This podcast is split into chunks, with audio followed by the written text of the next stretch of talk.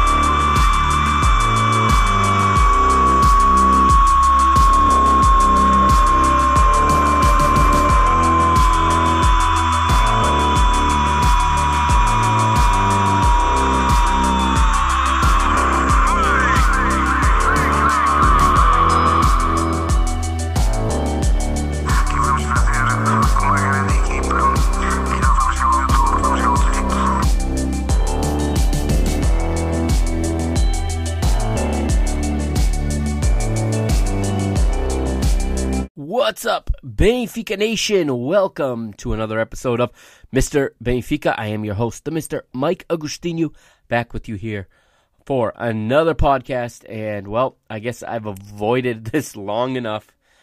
Uh, I have to talk about this match. This has had me in somewhat of a bad mood all weekend, but I do have to talk about this match today. We're talking about Benfica versus Portimonense last weekend at the Stadio da Luz. Benfica loses their first match in all competitions this season, into of all teams, to Porto Portimonense, as I call them, Porto B. That's right. It's amazing just how hard and how motivated they are to play against us versus some of their other opponents. However, we do know Paul Sergio is a good manager. He had the team well organized, well prepared. Benfica flying high coming into the match, as we know, and that's always a time where anybody is ripe for the picking. And we got dragged right back down to earth after being in the clouds after beating Barcelona 3 0 just a few nights earlier. We'll talk about that game in just a few moments. But um, some other things to talk about today. Okay. Uh, thank you to everyone who checked out episode 127. It's in the archive now, it's on the feed. Uh, please check it out. It is a recap of everything involving the women's football team and their historic run so far in the UEFA Women's Champions League this season, plus plus their work up until now in the Liga BPI. Um, as you know, they they are in action this weekend when the men are not because the men are on international duty. The men did play a training match um, earlier today, today being Friday, the 8th of October, at the Seixal, a closed door training match with essentially a second choice squad with, you know, none of the internationals. Um, and according to A Bola, uh, Benfica lost uh, 5 to 4 in a in a uh, training match with Farense um, Pizzi scored three goals in it though, so I guess that there is a there is a silver lining. But again, this is our second squad, and I could tell by the lineup that Benfica had to have played in a three in a three four three um, because it did say that the center that the the back line was comprised. Just in reading the the, the players that played, um, El, uh, Helton Leite was the goalkeeper. Uh, Diogo, Diogo, Gonçalves played as did Andre Almeida. Um, Ferro and Morato. So I'm assuming those were the three central defenders, at least to start this one. And uh, Gil Dias also started, so I'm assuming he was at the left wing back. I could be wrong, but just judging by the names that were listed, that's what I would guess uh, went in. And then uh, Jer- uh, Gedson and.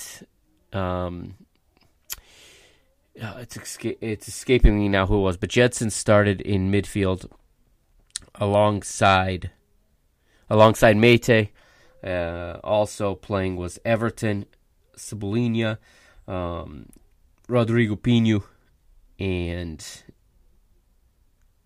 my my mind is escaping me now who the other player was in the match. But just judging by the players that were on the pitch, um, of course, in these matches, there's not going to be any form. You're, you're using the majority of the players who have not played a lot of minutes recently, and you're playing against a Farense team that is got that is most likely at full strength. And again, it's a training match. I'm sure they changed tactics around. I'm sure they tried different things. But in case you were wondering, that's what they've been up to this week during the during the um, international international break. Um, also, I just wanted to to give a quick shout out. I'll do this here.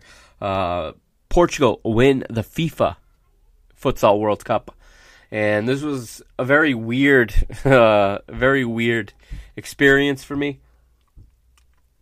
And the reason I say that is because I had both Portugal versus Argentina in futsal on one screen, and on my, my big TV, I had Benfica versus Portimonense. And literally, the two matches in, ended at the same time. At least on my streams, they ended at the same exact time. So, gutted to lose to Portimonense, and then at the same exact time, I'm not kidding. I got one eye on one screen, one on the other, and you know the clock ticks zero in the futsal match. Portugal are World Cup champions. What a performance from our former goalkeeper Bebe. He was phenomenal. I had uh, shared a Instagram post in my story uh, from Canal 11 talking about how uh, Bebe is has a day job now. Now that he's not at Benfica, he he works during the day. Okay, so he tr- he gets up in the morning, trains in the gym, and then works and then trains with his team at night. This isn't that uncommon in futsal in Portugal or anywhere else when you're outside one of the fully professional teams. I got some feedback from people that thought that this was a disgrace and that I shouldn't be celebrating because I said how much I respected his hustle and grind. People, understand, Bebe is working in his family business, his parents' cafe, that he will own someday. He chose to work. Why was this something that, that should be an embarrassment, a shame? It's it's a choice that the man made. And obviously he's smart and he's intelligent and he's thinking about past his playing days, which most professional athletes do not do. So again, I just want to use this platform to applaud Bebe. And again, he was he was an absolute monster in that World Cup uh, against Kazakhstan. I that, that might have been the best goalkeeping performance I've ever seen in a futsal match, and he was just as good again against Argentina. And Portugal only win one. This is a familiar thing about Portugal, isn't it? Portugal win only one match in the knockout stages in regulation, which was, of course, the final against the defending world champion. The other three matches, the round of 16, the quarter, in the semifinal against Serbia, Spain, and Kazakhstan, respectively, all went to extra time, and Kazakhstan went to penalties. Portugal persevere, lift the World Cup. Congratulations to Bruno Coelho, you know, one of our former athletes. Also, congratulations to Fabio Cecílio. Uh, he's also one of our athletes. And, you know, obviously Ricardinho, who came from our club and is now playing elsewhere. But um, a lot of Benfica in that side, a lot of Sporting too. But I guess I'll congratulate them as well for now. I know I'm going to go back to not liking them very soon. Uh, guys like Eric and you know, Pany played out of his mind. He's even though he's a Sporting player, I got to recognize that.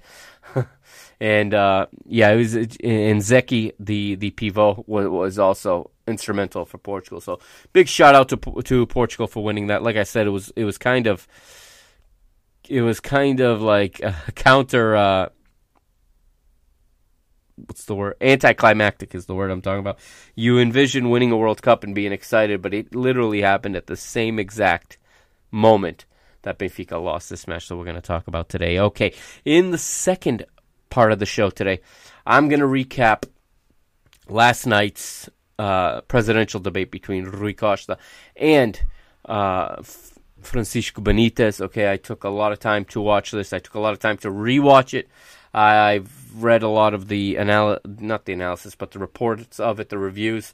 I've listened. I caught Benfica Independent's review of it last night too. I had all, I had just learned um, the night before. I had just listened to Francisco Benitez's interview on Benfica Independent. I watched his interview on BTV, so I, I really tried to get a grasp for what this opposition candidate uh, was bringing to the table, and I'll I'll give my thoughts on that at the end of the show. That'll be the final segment. I'll give my thoughts for those of you interested. If you're not interested, um, you know you can obviously skip that part of the show at the end. But uh, of those of you that can, uh, make sure you vote if you haven't already. By the time you hear this podcast, election date might be over, but uh, make sure you vote, regardless of who you vote for. Make sure you vote.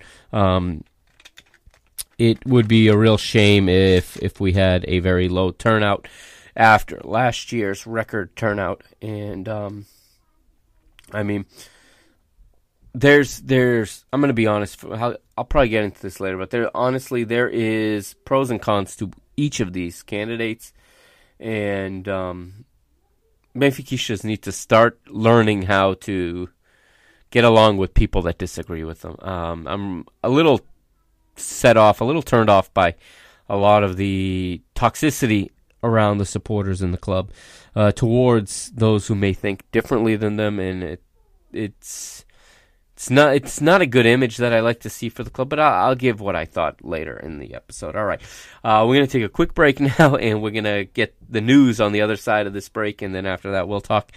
Portimonense versus oh, Benfica versus Portimonense, excuse me, from the Stadio de Luz.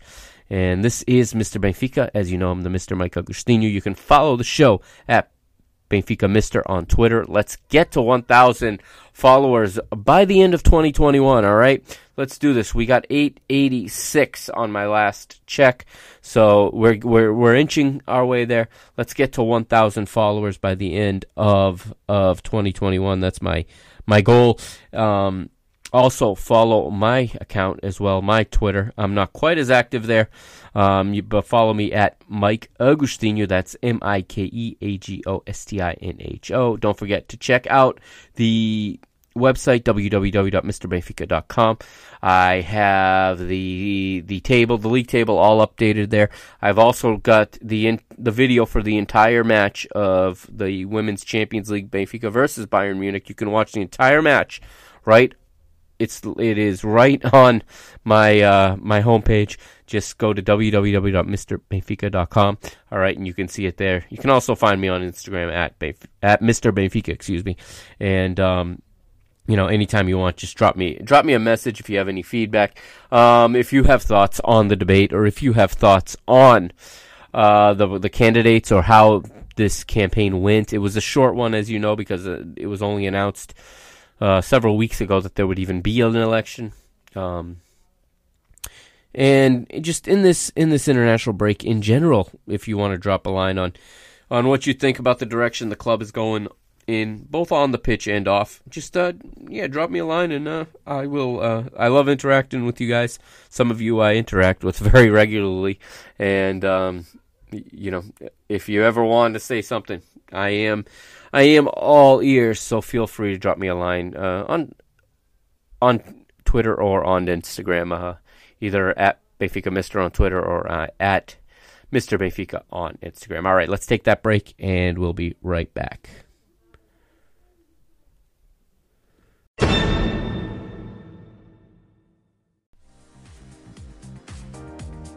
You're listening to the Parking the Bus podcast here on the PTB Media Network, your English language home of Copa Libertadores.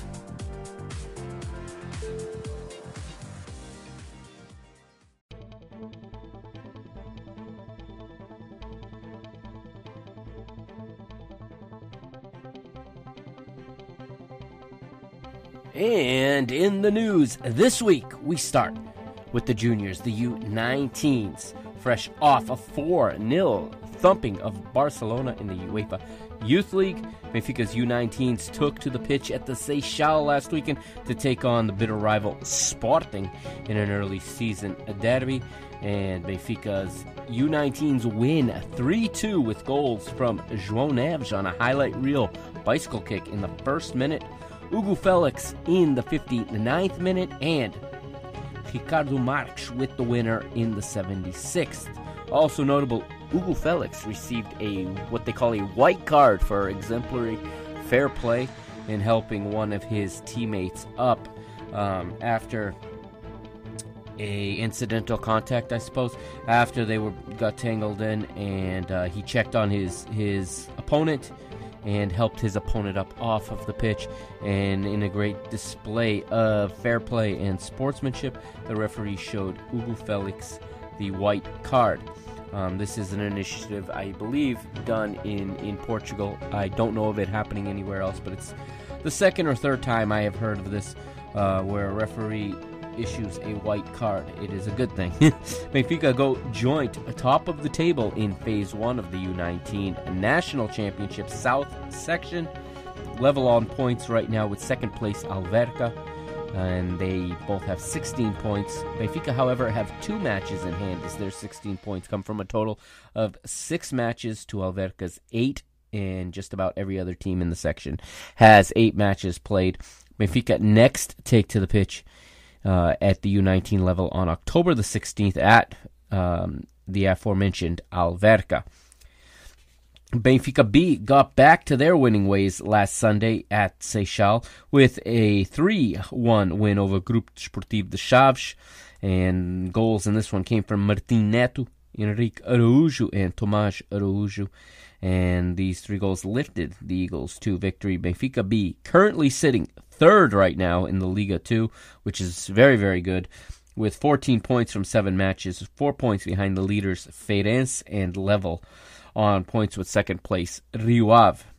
Henrique Araújo is the second top scorer right now in the Liga 2, the Liga 2. He is one goal behind the, the leader who is from Varzim Sport Club, Brazilian striker Heliardo and uh, he'll have a chance to add to his tally, of course, in the next match. And but that won't be until October the 23rd. That's because of the international break. And on the back end of this international break is a Taça weekend, so the Liga 2 does shut down for the Taça weekend at this stage of the tournament. So Benfica will only return to the pitch. It'll be at the Seixal again uh, on the 23rd of October, like we said, hosting Academica. Now, for the Modalidades this week. Men's basketball, after qualifying for the FIBA Europe Cup for, for the second time in three seasons after winning their qualifying mini tournament in the Netherlands last week. Uh, new coach Norberto Alves seems to have a much improved side on his hands from the one we saw last year. And they opened up the LPB season with a convincing 96 57 win last week over Vitória Guimarães at the Pavilhão Fidelidade. Betinho Gomes led the Eagles with 22 points in scoring and 7 rebounds, and he shot 4 for 5 from three point range. And next up for Benfica is Imortal on Sunday in a pregame interview. Uh, Arnett Hallman, one of the Benfica's forwards, said that Imortal have the ability to challenge for a title this year. Women's basketball, on the other hand, flying right now uh, and firing on all on all cylinders. Excuse me. Um, after having won the Super Cup, they have started their league season off with a two and zero oh, uh, record, a two game win streak to start it off. Wins at Guimarães and at Quinta dos Lobos, and they are at home this weekend versus Associação Desportiva de Vagos. Men's hockey wins midweek during the holiday on October the 5th with a 4 1 win over Hockey Club de, uh, de Braga. And this weekend, the hockey team is away at Oliveirense in a rematch of last year's league uh, quarterfinal series, in which Benfica won in five games, winning the series three games to two. Currently, Benfica sit in fourth place uh, in the standings for hockey with nine points.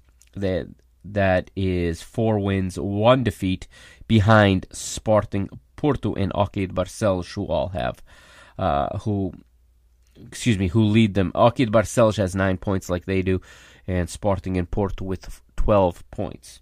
Women's hockey are in their preseason right now. They have not gotten started officially yet, but they won a preseason game uh, midweek 4 to 1 over Spanish side uh, Hockey Club Liceo. Handball keeps flying after qualify, also qualifying for uh, Europe last week in, in a playoff round. This time they came to to their league, and it was a 38-27 win over ABC Braga, one of the historic handball clubs in Portugal.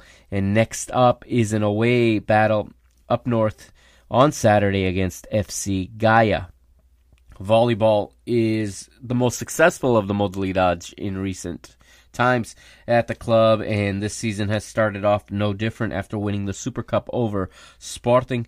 This week, uh, volleyball won their Champions League opener, three sets to one in Estonia over Bigbank. Big Bak Tartu is the name of the club that they beat by scores of 24, 26 24, excuse me, 25 18 and 25 16. The lone set that was won by the Estonian side was 25 22.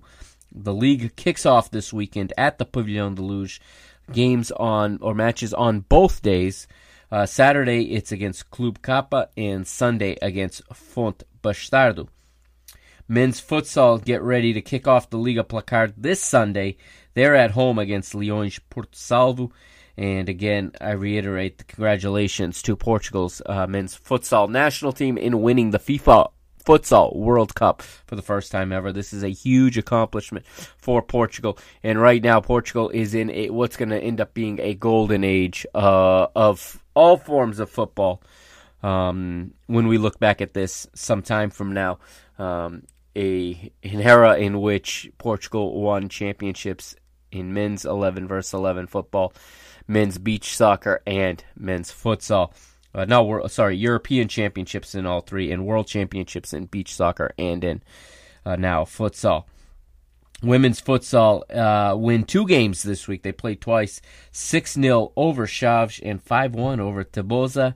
And that adds to earlier wins in the season over Gol- Goleria um, and a Super Cup win over Nun Alvarez in the in the opener. The Aguias are joint top of the table with Sporting and with Nun Alvarez. Um, Nun'Álvares is a club out of Fafe, as they all sit top of the table right now with nine points. This week, the girls are away to Vermoim um, in the league. Rui Costa and Francisco Benitez took to the podiums Thursday night, um, and it aired on BTV, supposedly for free for everybody. I do know uh, some people did tell me in Portugal they did not get it. Um, they use the expression in Canal Aberto, an open channel, which means BTV was supposed to be free. Um, one person uh, did confirm to me that it was in fact free on on the Meo service, MEO Meo uh, that provider, that cable provider or satellite provider, did did air the the channel for free that day, and they aired the debate for free. I did see though on Twitter others saying they were not getting access, that the channel was not running for free as advertised. There'll be more on the debate at the end of the show today, and that, my friends, is the news for this week. There'll be more next week as I will keep you up to date in all of the different sectors of the club, especially in the modalidades, who are often uh, overlooked, and it's it's a mission to keep up much better with them this season for me. I hope to keep everyone much more informed. But that's the news, like we said. So uh, we're going to take one more quick break, and on the other side, we're going to get right into Portimonense versus Benfica Liga Nós, not Liga Nós, excuse me. I got to get used to saying this. Liga Bwin Portugal. And uh, we'll be right back here on Mr. Benfica.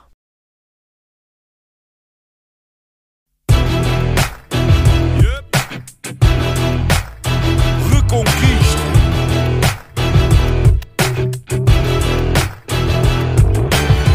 Passo a passo, o caminho é duro. Temos muita história, mas ainda mais futuro.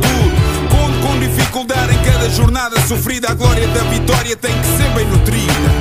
Na reconquista do que é nosso por direito, que não fico por fazer o que podia ter sido feito. Se queres a nossa força, sabes que estamos contigo. Em casa ou fora, nós somos o eterno abrigo. Sabes que estamos contigo. Nós somos o eterno abrigo. Ouve a nossa voz, o querer de todos nós. A fé que não se explica. Carrega Benfica, carrega Benfica. Ouve a nossa voz, o querer de todos nós. A fé que não se explica. Carrega Benfica, carrega Benfica.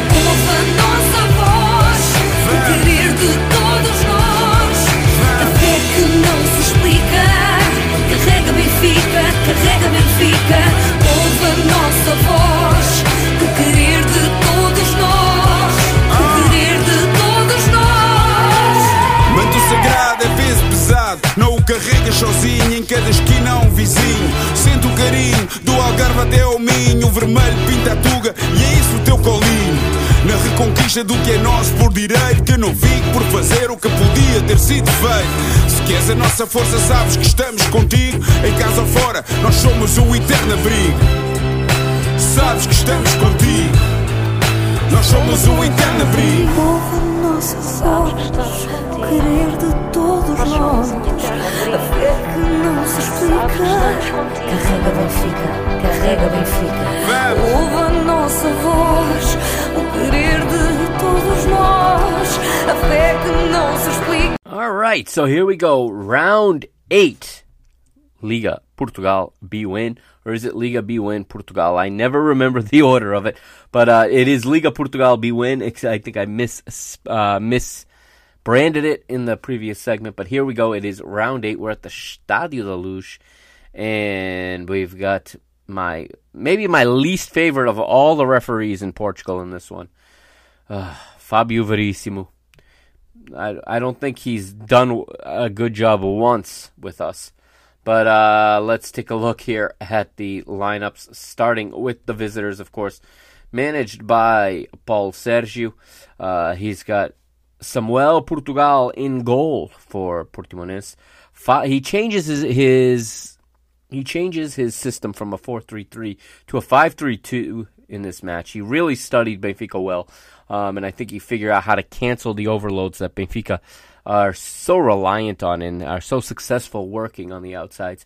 And it is by putting a line of five in the back, and, and you have to give him credit on that end. It did work, and it was successful. Of course, a lot of luck was also used. He admitted himself that um, to say that this was a fair result would have been a lie. Uh, he's very proud of his team, and he doesn't want to devalue uh, devalue his team's you know effort and performance. But he also recognizes that uh, they did have a bit of luck in this one, as Benfica played much better than the result. Obviously, shows his line of five. The wide right back, the sorry right wing back is Fahd Moufi. Three center backs, Pedro Henrique, Willian, and Lucas Possignolo. Uh, the left back is Fali Candé. The three in midfield in front of them, Lucas Fernandes to the right, Pedro Sa in the center, and Carlinhos to the left, with two forwards in front of them, Fabricio on one side and Ailton Boa Morte, the former Estoril Praia man, uh, now applying his trade at Portimonense ever since uh, 2019. He's known for being the nephew of former Portugal international Sporting, Arsenal, and West Ham, among others, uh, player Luís Boa Morte.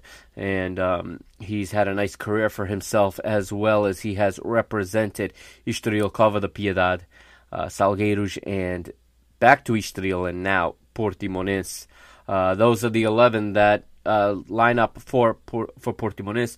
Jorge Jesus rolls out his normal 11. There's not much of a change here. Um, in fact, no changes from the team that we're getting used to seeing. Odie is the goalkeeper once again, the Greece international. The back three, Lucas Verissimo, Nicolas Otamendi, and Superjan Vertonghen. The only change in the only variable in this 11 is always the right wing back, given the injury status of just about all of them. Uh, today it was, or I should say on the day, it was Gilberto getting the start as Dio Gonçalves and Diogo Gonçalves and Valentino Lazaro makes room for Gilberto in this one. In um, to the inside of him, you have João Mario and Julian Weigl, the usual um, center midfield pair that always seem to just do a a good job together, and both of them seem to be better together than apart, if you will. Uh, and of course, the left wing back is Grimaldo.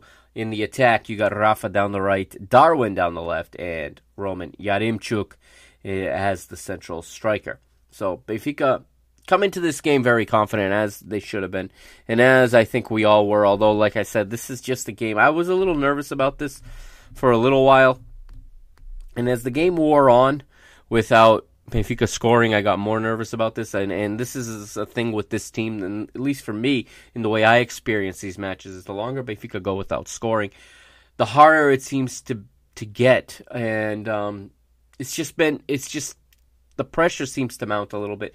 We're at the Stadio de Luz, uh, like we said, and the restrictions have been lifted on terms of of attendance and in match capacity. However, I don't think the the I don't think that the limits were raised in time to impact this game. I think the ticketing and the structure and just the operations of, of the of the match day were already set in place and, and they didn't roll out new tickets. I think they just went with what they expected. Uh, there's a few more than 50%, but I don't think they made all I don't think they made 60,000 tickets available for this one. I could be wrong, but the attendance ends up being 38,845, nowhere near where it should be for a Benfica crowd. If that if there was 100% capacity allowed, there's no excuse for such a small crowd, especially on the heels of such a big win earlier in the week. But I'm assuming that uh, I'm assuming that there wasn't a 100%. They didn't have the capability to go 100% in this match. That's just, I think it was too quick of a turnaround to make that happen. So the match kicks off, and again, the crowd is excited. Benfica look comfortable early, they look confident, and they get forward. In the first chance of the match, it takes a little while to get going. It's a little bit of a, of a slow start. Uh, you actually you even get a yellow card to Roman Yaremchuk for a foul on on Pedro Henrique early in the match in the 11th minute. We move forward a little bit here and going through the notes, not a lot of good chances in the early portion. It took a little while for Benfica to get going. And in the 21st, finally, a good opportunity as Roman Yaremchuk has a left footed shot from the center of the box, saved in the bottom left corner. One of like seven big saves made by Samuel Portugal in this match. Uh, he had been set up by Grimaldo with a cross. It was a fantastic save. This was actually a really good scoring opportunity. I'm remembering it now. And Samuel was just fantastic on it. He did concede the corner with the save, but nothing comes of the corner. Um, moving ahead, and we get Darwin winning a free kick in the 26th. Nothing comes of it. In the 28th, an attempt missed by Darwin from very close range. It's a header as Rafa gets into space. Rafa had himself another uh, another pretty good matchup. Uh, good match, excuse me, and he gets himself into good space here, going down the right, and he crosses for Darwin. Darwin should be confident after the match he had against Barcelona and scoring two goals and delivering that penalty with such confidence against Barcelona. But he tries to get this one. He just the the flick or the snap of the neck as he tries to hit head the ball into the goal. It just didn't come off, and he misses well wide. He just does not get enough of the ball on that one. And again, Benfica squander a very, very good opportunity to go ahead. And I really think if any one of these opportunities go in and Benfica take the lead at any point here, I think this game could have easily been a 3 or 4 nil match because I think uh, Portimonense would have gone down.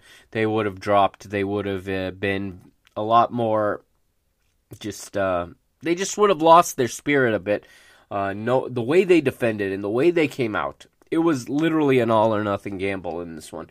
And if they had fallen behind, I don't think there would have been a way back. Rafa gets hacked again, this time by Pedro Sá in the 30th. Uh, it is Casa Rafa, like, we say, like I say all the time, hunting Rafa. In the 32nd, Ailton Boa Morte gets the first opportunity of the game for the Algarve side, and it's a right footed shot from outside the box, saved in the top left corner by Odie Vlachodimos, and that was the warning shot. Benfica should have woken up at this one. And it's not that they didn't wake up, they were playing some, some decent football. Okay. Benfica are doing everything except finish. And they do lack what if you want to make a criticism of this match, and I saw a lot of criticism throughout the Twitter sphere, throughout the social media, throughout, you know, any any avenue of, of communication. A lot of criticism that was unjust, okay? Again, there's a segment of the fan base that wants to turn all of this on Rui Costa, on you know, just making this into something it's not, in my opinion. Okay, and just never missing an opportunity to throw dirt on someone's name. Okay. Whatever you believe about the interim president, as I'm recording, he is the interim president. By this time tomorrow, it that might change.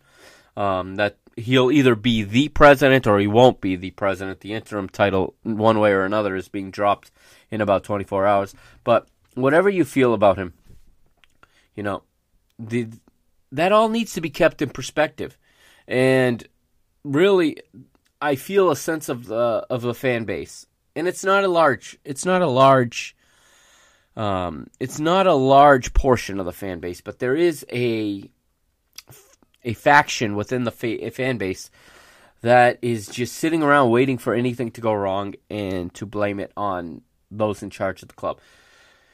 Keeping things in focus, okay? Benfica combine well. They combine a lot of passes. They possess the ball. They do all the things that the that the you know the analytics like. They just don't finish goal. But the one valid, getting back to my original point, the one valid criticism that I will accept and also agree with and and put forth is as the match wears on and as Benfica go longer without scoring the moment of decision also all of a sudden becomes a big factor, and Benfica start to make poor decisions in the final moments, in the final third, when it's time to deliver that last ball, when it's time to play it in for a finish, and you can go right or you can go left. The players were deciding the wrong option each time. There were a lot of and there were a lot of times they should have shot when they passed, should have passed and they shot, etc.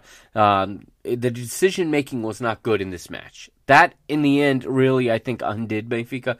And this is something that would not have happened, I think, if one of these early opportunities goes in. The pressure's off and the thinking becomes clearer and easier. The game slows down for you. Here, as Portimonense continue to bunker down and continue to take, you know, their spaces and continue to cut off lanes, and continue to just get bodies behind the ball. A lot, of, most of the time, all eleven behind it, making it harder and harder. You know, Benfica when when it's an instinct play, do well because they are higher level players. They are better trained. They are better athletes. They are better footballers. When it comes to instincts, they are better, and they they would go through it with relative ease. When it came time to make a decision, a human decision, a thought you know, when it came time to think versus time to react, Benfica often got it wrong in this one. And it just continues as we get another opportunity, but this time it gets blocked in the 33rd. It's Grimaldo with a left footed shot from outside the box. He was set up by Weigl. Weigl, who had one of his lesser performances in this one, not the same high level we are used to seeing, but he also got yanked kind of early I'll get to the substitutions. The players aren't the only ones I think that made some some poor decisions in this match. Uh, in the 34th, it's Weigl's turn to try to hit a right-footed shot from outside the box. It gets blocked as well. Just too many black and white striped jerseys in front of Benfica. They're not finding the space. They're not getting in behind enough, and they're shooting into people, into traffic, and it's not the ball's not making its way through. And when it does, well, like in the 34th minute, we get an out of this world save from a goalkeeper that just refused to be beat on the day. In the 34th, João Mario delivers a beautiful cross to the far post, right onto the head of Nicolas Otamendi, and the captain uh, gets gets all of it, but it is saved by Samuel Portugal once again. He gets a hand up just in time to save it. That's not the first time that Otamendi would come close in this one. In the 36, it's another save for Samuel. This time it's Grimaldo left footed shot from outside the box. Samuel goes into the upper left corner and gets this one and saves it. Very this was that was actually off a set piece after Rafa had been hacked one more time, by this time by Lucas Possignolo, and uh, Samuel just goes into the top corner and gets Grimaldo's free kick and puts it over for a corner.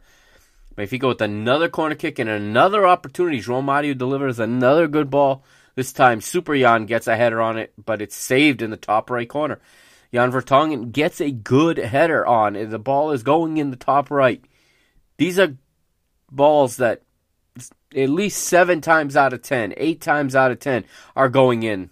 On this day, they just couldn't get these by Samuel. Portimonense get their opportunity a moment later, and it's Pedro Sá, left-footed shot from outside the box, and this was a bottom left save from Odysseas Vlachodimos. He makes a very good save. Lucas Fernandes had set up Pedro Sá on that one. Uh, ensuing free kick results, I mean, ensuing corner kick, excuse me, results in a foul against Portimonense, and Benfica are able to play out of the back once again. 40th minute, another attempt. This one was really the one that should have gone in. This is one that Rafa puts away on even. I've always said Rafa reacting, just like I said a moment ago, he does so much better when he has to react than when he has to stop and think about it. He combines really well here with the Yaremchuk, and Yaremchuk is very, very good at combining with the other forwards. He he does this better than anyone else on the team. He makes the simple movements. He has the vision. He gets his body in the right position to then give the ball back to his teammate in in the one twos. There's nobody better on this team, maybe nobody better in the Liga than Roman Yaremchuk at this particular facet of the game. And he combines well here, and then he puts Rafa in on break on a break. He's in alone, and he opts to go with the right-footed shot as Samuel manages to get a hand out and to save it. It was uh, it was just one that you could your eyes could fool you and think it was going in. Again, normally that decision beats the goalkeeper. On this day, it did not. Uh, a minute later, uh, frustrated Darwin Nunez fouls Carlinhos, and Darwin goes into the referee's book for a yellow card. Two minutes later, Nicolas Otamendi is fouled hard by a Ailton Boa Morte. Boamort goes into the book for a yellow card. 44th minute, and it is Grimaldo with an opportunity, another one, and it's from the center of the box, saved once again in the top left corner. The ball just does not want to go in. Set up by Gilberto. Uh, Grimaldo again set up in the 44th, this time by Darwin. Right footed shot, this time from outside the box, but it is blocked again. Just a wall of people every time Benfica went to shoot. They were not able to find the spaces between them.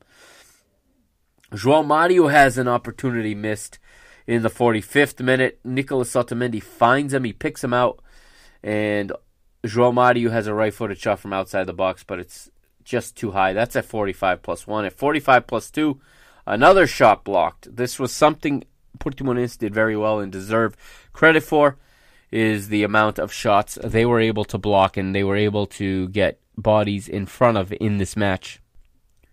45th um, plus three, the referee Fabio Verissimo finally blows his whistle for halftime. And we get a substitution at halftime from Jorge Jesus. On comes Gil Dias, of all people. Uh, Gilberto had himself a poor first half, no question about it. And he didn't seem right. So when you're out of right backs, I guess you go to a left back to play on the right. Um, he he knew, I think, that Andre Almeida cannot go 45 minutes at this stage, nor does he offer uh, enough going forward to Benfica right now in order to be brought into a nil-nil match at that time. So Gil Dias is the choice, and he does fine actually. Gil comes in and he does fine on down the right, even though he's a left-footed player. Um, when he played further up the pitch as an attacker, he played on the right, obviously as an inverted winger. Here he's, I guess you could call him an inverted wingback, but he takes the place of Gilberto. And he made a few really good runs in this in this match. Actually, Gil did.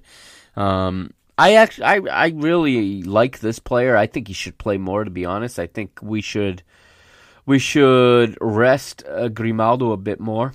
We're running him a lot, and uh, I would hate to lose him for big matches. And I think the I think Gil can really use the experience, and I think he's really capable of doing that job very very well on the left side. Here he he fill, fills in on the right when there was no one else to do it, and I think he did he did a, a serviceable job.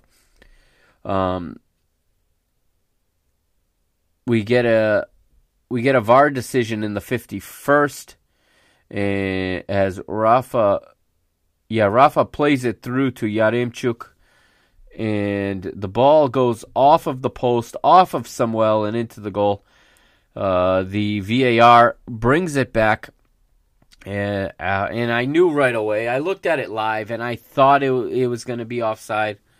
When I saw it frozen, I had my doubts because again, it all depends these referees in this VAR and in this league, they change where where they draw the line, and they change what sometimes they're inconsistent as to what part of the attacker and what part of the defender they measure as the furthest point, um, depending on the angle. It looked like he could have been onside, but I I knew immediately, knowing Fabio Verissimo, knowing our history with VAR and knowing how long they look at our videos versus everyone else's, that this one was coming back. And surely it did. Um, they ruled. This is the part that makes me skeptical, and this is the part that makes it kind of, um, you know, lose some credibility for me is when they put the measurement there, and well, I believe it was 31 centimeters or something like that, or 30 centimeters, and it was definitely I've seen when it's been under 10 centimeters, and I've seen now 30, and there the distance is not that different. There is not that much of a disparity in the distance in those two different measurements when you look at it. If that makes any sense. I mean, I don't trust those measurements, and while I do think he was probably a hair offside, not 30 centimeters. And I didn't agree with where they placed the line either when I looked at it at the time. But that's neither here nor there. That's the decision for them to make. As in the 52nd, it looked like Benfica were going to f- get it again, and this time it is Otamendi with the header in the center of the box, but this one gets blocked. Rafa delivers a good cross to the Argentine's head, but it cannot find its way through the sea of Portimonense players. Portimonense give another warning shot. You can't say they didn't warn us. Uh, Odie was called on a few times, and uh, on this one they missed the net. It is Willian, the center back, gets a header in the center of the box, and he misses just to the left. Uh, as this came off a set piece after a foul from Lucas Verissimo on Fabricio, and Lucas Fernandes delivers the set piece on to Willian and just misses to the left. Uh, another foul committed by Lucas Verissimo in the 55th. In the 55th, after that foul, Paulo Sergio brings on two substitutions. It's a double substitution. Willington Aponza replaces Fabricio, and Ivan Angulo replaces Ailton. Boa Morte. And in the 56th, Yar- Yaremchuk uh, wins a free kick in the attacking half after he's fouled by Candé. And Benfica get nothing from it. A minute later, it's Gil Dias who gets who gets fouled on the right wing. This leads to an attempt uh, from outside the box. Rafa setting up, setting up Grimaldo, and the left-footed shot from outside the box once again blocked. This is the story of the match, really. As much as Samuel was the figure of the match, the man of the match, um, and he made fantastic saves, you have to give the rest of the Portimonense side credit for all of these blocked shots. Uh, João Mario is, is fouled in the 59th. Carlinhos goes in the book for that foul. Uh, Lucas Possignolo with the foul in the 61st on Darwin Nunez. This is this is what they're starting to do now. They're starting to foul a lot. There's Jorge Jesus said anti-jogo, anti-football, but you know it's it, this isn't the first team to do this. This is clearly the blueprint in the Portuguese league um, to attack the big teams. This is clearly part of the the strategy to beat the big teams, or to at least take points off them. Benfica know that. I, I there's no sense in complaining about it. You knew that's what you were going to face. So, I mean, you have to work with that and you have to be able to overcome it.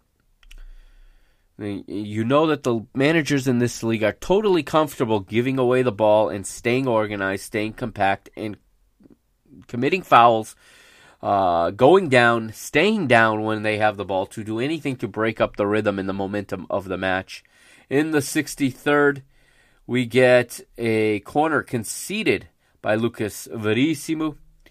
Um, at first, there was a corner conceded by Vertonghen. The ensuing corner gets conceded by Lucas Verissimo, and that's when it fell apart as Lucas Fernandes delivers a fantastic uh, ball from his corner on the left uh, on on Portimonense's left, down by Benfica's right, and he finds the head of Lucas Possignolo, and it's just the way that the the cookie crumbled in this one.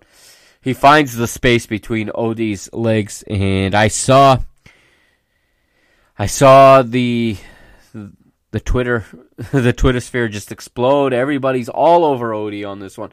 Odie has come up big so many times already this season in the first seven matches, but of course it is the life of a goalkeeper. Once you you surrender a goal like this, yeah, a lot of people blaming Odie for not punching the for not catching the original cross. He parries it away, which forces it to be put out for a corner. And as a result, now Benfica behind with 25 minutes to play. Portimonense shock us, and I really couldn't believe it at this moment. As I, I, I really couldn't believe we surrendered a goal like this, especially on a set piece. We've been so good at defending them, and again, this is a time of just confused emotions because on the other screen, Portugal are are ahead I think they this is more or less around the time they went ahead 2 0 to Argentina. Pany had just scored the second one. And you can't really enjoy that when Benfica are are behind against Portimonense at home.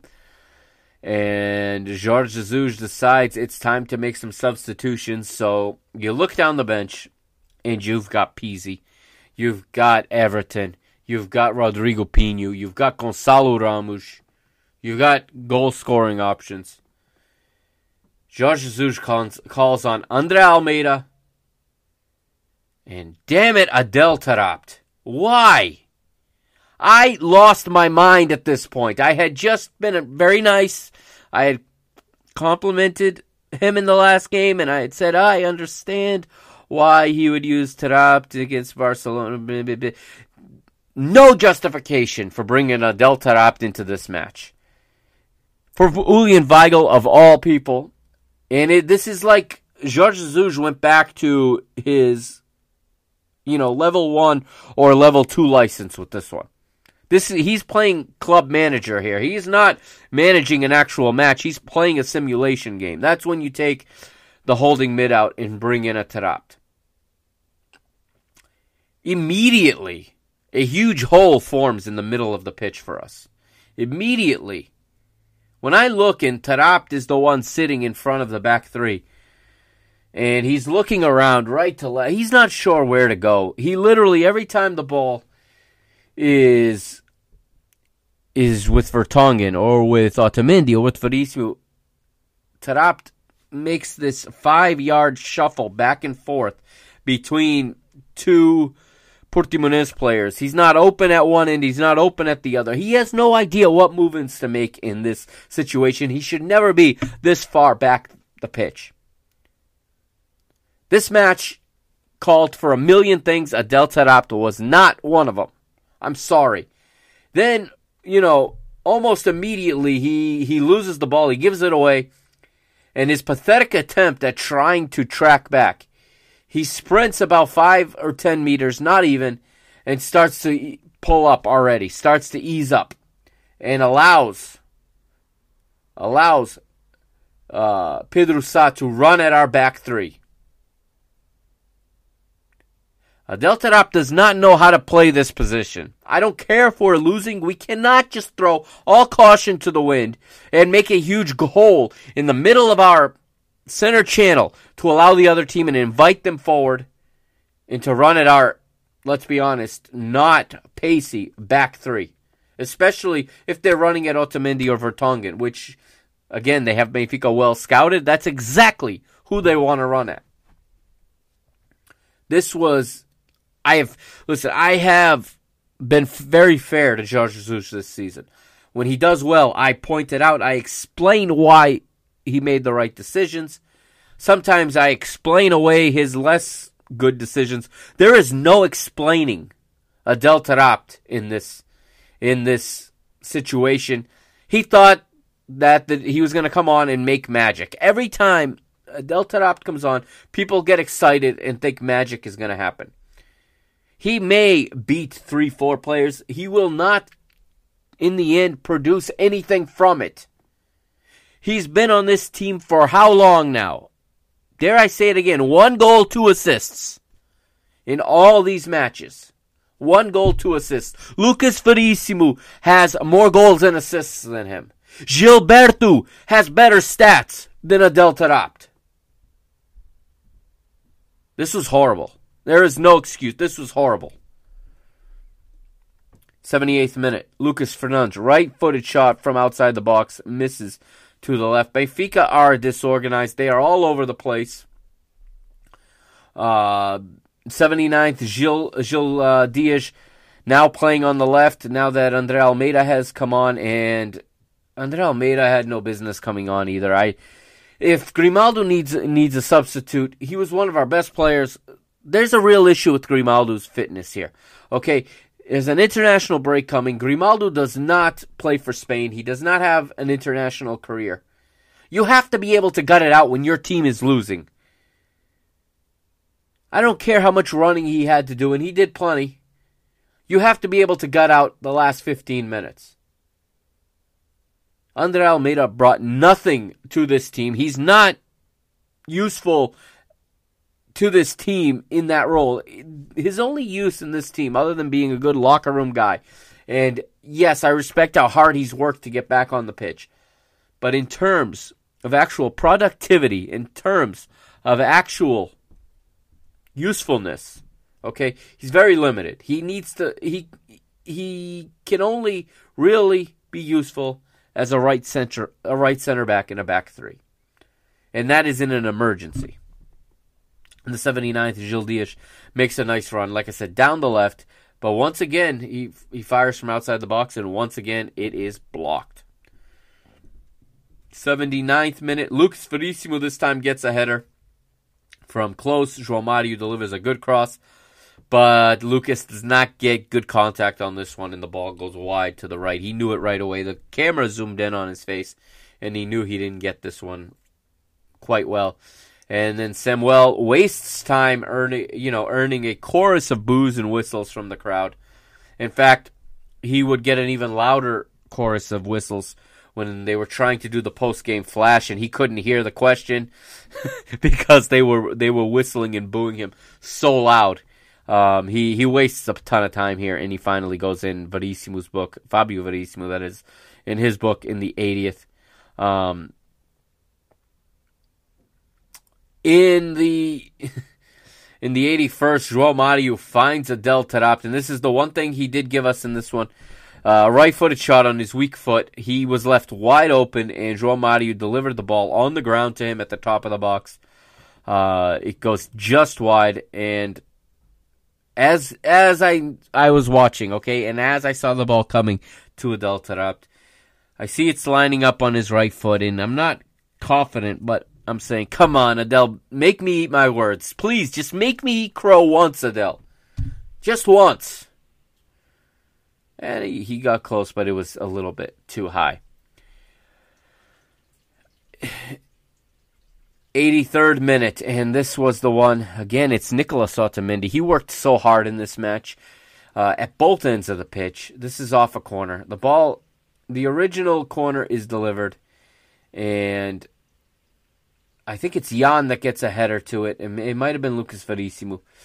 It gets blocked again, squirts out to the left side of, or at least to Benfica's left on the edge of the goal area, on the edge of the six yard box. Okay. And it comes to Nicolas Otamendi. The goal is open because Samuel had come out to try to defend uh, the corner, and he was, you know, the deflection had beaten him, but it had gone wide to where Nicolas Otamendi is. Otamendi plays it with the, his right foot exactly like you're supposed to. Maybe he should have lifted it up. That's the only thing that maybe he could have done different. But again, had he lifted it and it hit the bar or went over or been headed off the line, we would have said off. He'd put it on the ground. It would have gone in. He goes for the ground and it is cleared literally off the goal line by Willian. A a fantastic block. Uh, it was so so close to to being the equalizer, and I think if we equalize in the 83rd I think there's a chance we could we could have still stolen all three points here because I think the pressure that it would have put Portimonense under would have been immense and the stadium would have erupted. 84th, another opportunity. Guess what? It's blocked. This time it's Lucas Verissimo's header. João Mario again delivering a good cross. And the the chances keep on coming in the 86th. It's a header from Rafa but he heads it just too high. Heading not exactly his strong point, but a good run down the left from Darwin that crosses it. Rafa gets on the end of it, but he puts it just too high. Finally, the kid gets a chance here in the 86th. JJ sends on Gonçalo Ramos for Lucas Verissimo. And now having Andre Almeida on the pitch is useful as he slides into Lucas Verissimo's spot. Um, but again, it's another opportunity and um, squandered. In the 88th, we get another substitution. I think JJ left this too late, and I don't even agree with this one. I think we're at the stage of this match in the final moments. Again, I don't care how tired somebody is when there's two, three minutes left to go. You have a target man in the box in Roman Yaremchuk that is doing things. You know you have to deliver balls into the box now. You know you're going to have to cross, and they're not going to necessarily be from good angles. It makes no sense to take out a Roman Yaremchuk and replace him with an Everton. Moving Darwin to the center striker position and putting Everton out left, obviously, because Everton's not going to play as a lone striker. Darwin is not very good in that role. Okay, that's not his game. He has not developed that aspect of his game yet. This is Jorge Jesus just trying anything at this point, just throwing it on the wall and seeing what sticks. Again, this is playing football manager. This is just making moves on a computer and hoping that it leads to some sort of, you know, some sort of result. Uh, Gil is taken down in the 89th in by Willian. Yellow card to Willian. Nothing comes of the free kick, however, and we get a substitution in the 90th plus two. It is Felipe Relvas replacing Lucas Fernandes for Portimonense. In the 90th plus three, it's Gonçalo Ramos with a right footed shot inside the six yard box. It's blocked. Once again, another blocked shot by Portimonense. And there was contact on this one. This looked like it could have been a penalty. I, okay, I understand it not being called. But this, a very referee, this Fabio Verissimo, has given less, has called a penalty for less for a certain Iranian striker that can find water in a desert to dive into. He's from the desert and he finds water even in the desert to dive into. Okay? This very referee has called less than this a penalty for other teams. This pisses me off. This really aggravates me. It's not that he didn't call it, it's that I shouldn't say it's not that it wasn't called, it's that he did not call it because I have with my own eyes seen him call a penalty for less. Not even a review.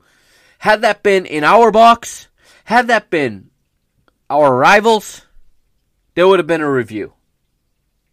Now, that said, uh, you know, the Iranian striker did go in the book and get sent off this weekend for doing exactly that, looking for water in the desert, taking a dive. But uh, this referee would have given it to him. Not to our guy, obviously. And, uh, you know, again, it's just impossible to, it seems impossible to get a goal. We get a corner, though, and Mario delivers it. And it's a header from Darwin in the box. Guess what? Blocked. Otamendi with another opportunity in the 90th plus 4. Blocked. Perhaps this is the one that was saved off the goal line. I thought it was the one in the 84th. It could have been this one in the 90th plus, plus 4. Former Benfica Youth Academy product Henrique Jocú comes on for Iván Angulo in the 90th plus 5. 90th plus 6. It's Gil Dias's left footed shot from the center of the box at home. You know what's coming next. Blocked. And Fabio Verissimo blows his whistle for full time at 90 plus 8. 90 plus 8. And the expression Hélder Conduto used right away was that we could be there all night. Could be there till midnight. And the ball was not going to go in on this day. It feels that way. It seems that way. Not enough scrutiny on on the potential penalty kick, in my opinion, on this referee. He's getting off scot free. I really believe referees should have to they should have to go in front of the press and answer questions just like managers and players do. Because there's I want him to explain how this is not a penalty, but others that he have given are.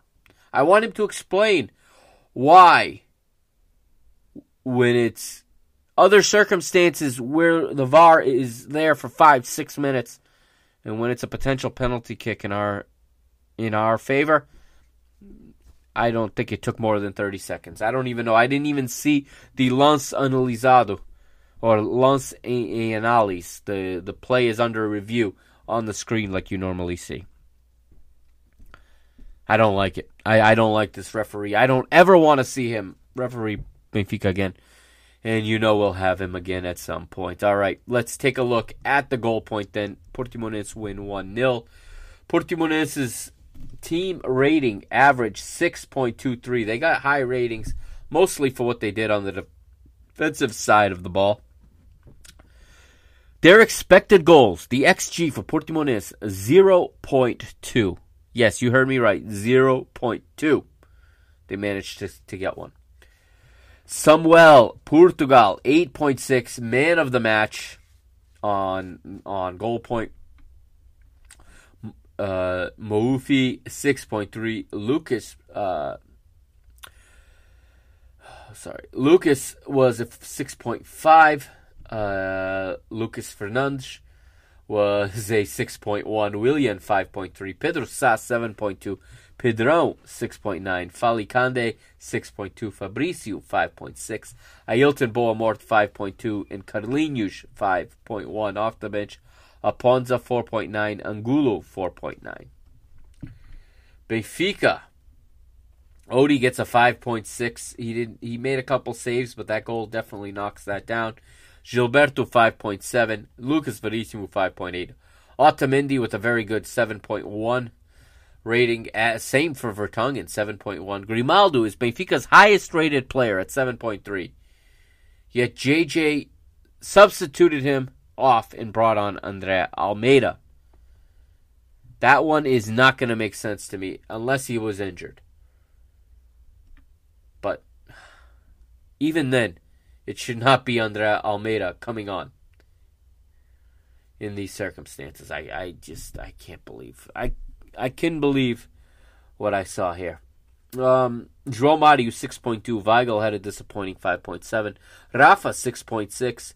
Gilberto, 5.7. Uh, I think I already said that. Yaremchuk, 5.7. Darwin, 4.6. And to some of you, he sucks again.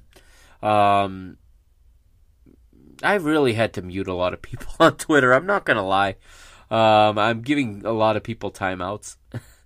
uh, the the bipolar nature in which they view our players. How how someone can go from being good one day to being a flop the other to being world class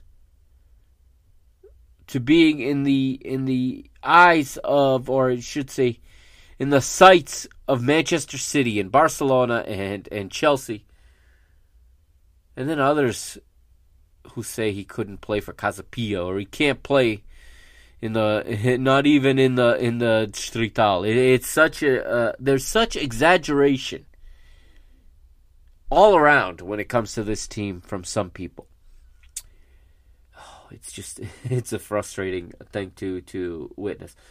Uh, Gil Dias six point six off the bench. He like I said he had a good game. Uh, Andre Almeida 4.9 and Taarabt somehow managed a 5.0. Um, I guess he only lost the ball three or four times instead of 24 times. I don't know. I don't know what what what. Sometimes it, these ratings uh, leave some to be desired. Let's look at the stats. All right, and we have shots 24 to 5 in favor of Benfica. 7 of them on on goal, so 7 saves for Samuel Portugal. Yes, that is a another place we can point, but it's misleading against misleading again because that means that 17 shots were not on goal. Of those 17, at least 10 were blocked. They were not bad misses. They were blocked. Actions in the opponent's area, the opponent's penalty area, I've never seen this statistic with a number this high. 55 actions in Portimonense's uh, penalty area by Benfica to 5 for Portimonense. 13 corners for Benfica to 4. Benfica 83% efficient on the pass, 71% efficient on the vertical. Each team had 7 defensive actions in the opponent's midfield. Another high number, higher than I don't know the last time I saw a number this high in this statistic either. Uh, fouls committed. Portimonense 22 fouls committed. Benfica had 14 of their own. 68 to 32 in terms of possession in favor of Benfica. And just moving on and moving ahead, I mean, an absolute, just one sided match with the exception of what's on the score sheet, of course. A little more statistics. Benfica 411 accurate passes. That's a very high number as well. Um, I'm looking for blocked shots. Here we go. Blocked. Benfica had. I was close. 11 blocked shots. So seven on goal, 11 blocked. That means six missed the goal. 16 shots from inside the box by Benfica. Not much else to say. I mean, that's it, it is a difficult result to swallow, but it is the result. Let's take a look then at the table. Benfica are still top of the table, 21 points from eight matches, 19 goals for, five against. Still the best attack in the league, and only one goal, uh, one goal below or one goal more than the best defense in the league, which currently belongs to Sporting. So Benfica 21, Porto have 20 points. They're second. Sporting have 20 points. They also they also have 20 points, I should say. Uh, but Porto have the head-to-head advantage right now, having drawn with goals on the road. Estoril are right now the sensation of the season, and they are in fourth place with 15 points from four matches. Portimonense climbed to fifth. This team we played here uh, these three points uh, had them leapfrogging Braga as Braga continued to drop points. Uh, speaking of Braga, they're sixth on 13 points, like we said, dropped points again this week. Their Minho rivals, Vitória Guimarães, are seventh with 10. They're starting to climb up. Uh, Pepa is uh, starting to get, I think, more out of his players. He's starting to know his team better. And they've had decent performances, and I think they're starting to get the results here. Uh, they have two wins right now. Picked up a win against another Minho side this past weekend, of course, Famalicão. Ninth place belongs to Gil Vicente right now with nine points. Also with nine points, Tondela in 10th and de Ferreira in 11th. Vizela, the promoted side, are 12th with eight points. Marítimo, 13th with seven. Moreirense also with seven. They're 14th. Santa Clara. Let's talk Santa Clara for just about a minute here. Um, they're 15th right now. They're out of the drop zone. Six points. They pick up a. Uh, I believe they picked up a win. I'll run down the results in just a moment. Um, they uh, lost their manager this week. Daniel Ramos resigned early in the week, saying it was uh, it was an offer that he couldn't too good to pass up. Daniel Ramos had an offer that was too good to pass up. And he leads you to believe that there's a great opportunity coming. And I'm wondering, oh, he must be going to, maybe he's going to Spain. Maybe he's getting a big team in Turkey or Greece, I'm thinking. Or in one of the smaller leagues, he's getting a, you know, a Champions League or a Europa League quality team. He's going to the Middle East. Daniel Ramos loses some credibility with me here. Yes, I know he's probably getting a huge wage and he's probably going to be set for life and he can take care of his family now. But if you're going to say it's too good to to pass up, make sure you mention it's the the money is what's too good to pass up, not the job, not the project, not the team, not the league that you're going to. Daniel Ramos jumps ship after Santa Clara bow out of Europe and struggle to get out of the regula- re- relegation zone. They are out of it now, for now. And he says, Yeah, this isn't for me anymore. And he goes to the Middle East for the almighty petrodollar. Arouca now in 16th in the relegation playoff spot. They have five points. Belenenses SAD are in 17th. Code City have four points and Famalicão continue to be at the bottom of the table with just three points. Um, yeah, it's it's. I got a little maybe I, I got a little too emotional there, or a little too uh, almost took personally that Daniel Ramos left Santa Clara to go to the Middle East. I mean, that's it's it, it I I don't even have the words for it. I mean the money the oil money in this in this sport right now is starting to get to be too much. And you know the news obviously yesterday of Newcastle United in England being purchased by you can say what you want you can call it whatever you want. It was purchased by the kingdom of Saudi Arabia.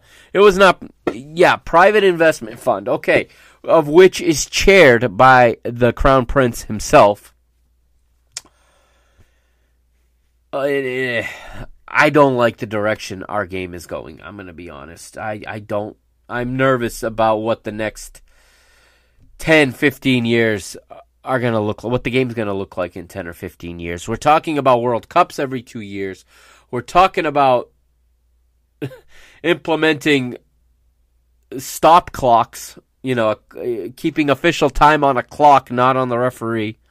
We're talking about all of these things I thought were out of my life because these were all the things Major League Soccer wanted implemented into the global game 20 years ago when it started. And I thought I'd never have to hear those things again. And now it's European and it's it's world football talking about it. We got still talk of Super League everywhere. I don't like this. I really am nervous as, uh, that we're going to lose this game at some point in my lifetime. Um, that it's going to be unrecognizable, and um, hopefully, I'm being you know over dramatic about it. But uh, I am very anxious about what is ahead for the game of football, the game I love so much.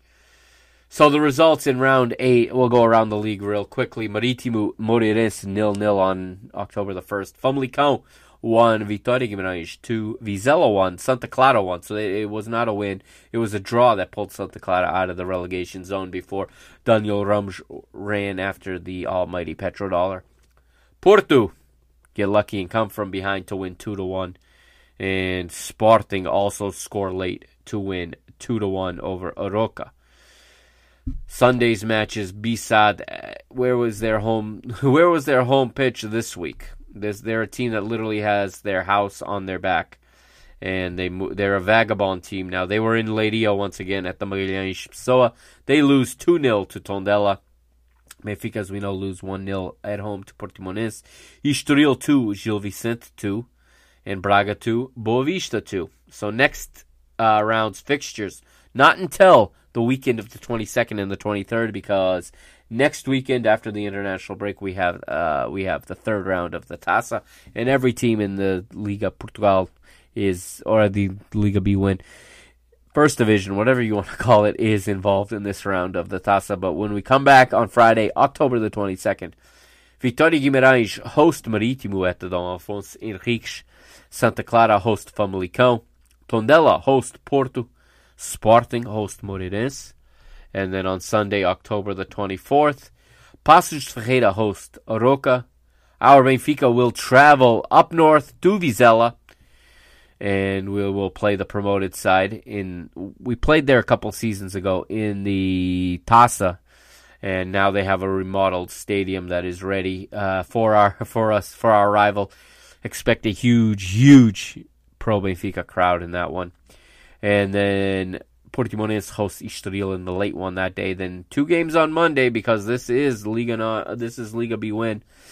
Gil Vicente host Braga in their usual Monday spot. Of course, Braga is playing in the Europa League. I think the Europa League is preceding uh, these matches, and that's why it's a Monday match.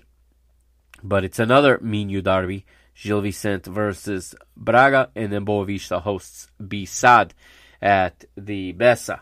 All right, leading goal scorers as they stand right now. It is Porto's Luis Diaz in the lead with six goals Gil Vicente's Fran Navarro has five, and then we have a whole host of players. We have eight players with four goals. I'm not going to read them all. That's where we stand right now in the Liga Bwin Portugal, or the Liga Portugal Bwin, however you want to say it. I'll get it right one of these days. Okay, we're going to take our final break here. And on the other side, I will give my thoughts on yesterday's debate uh, by the time you hear this, it will be Saturday. Um, so I guess today's election, I'll give my thoughts. I won't be too long. There's not too much to say. Um, it was not much of a debate, let's be honest, but I'll talk about it on the other side. This is Mr. Benfica. I'm the Mr. Mike Agostinho. Follow me on Twitter at Mike Agostinho. That's at M I K E A G O S T I N H O. And follow the show at Benfica Mr. at uh, Benfica Mister, like I just said. And also check out www.mrbenfica.com. And again, you can watch the entire, entire Women's Champions League opener, Benfica versus Bayern Munich from the Seixal earlier this week. I've got the entire video of the match. For as long as DAZN keeps it on YouTube, it will be on my page, and you can watch it there and uh, enjoy the match. Okay, we'll be right back and we'll talk about the debate.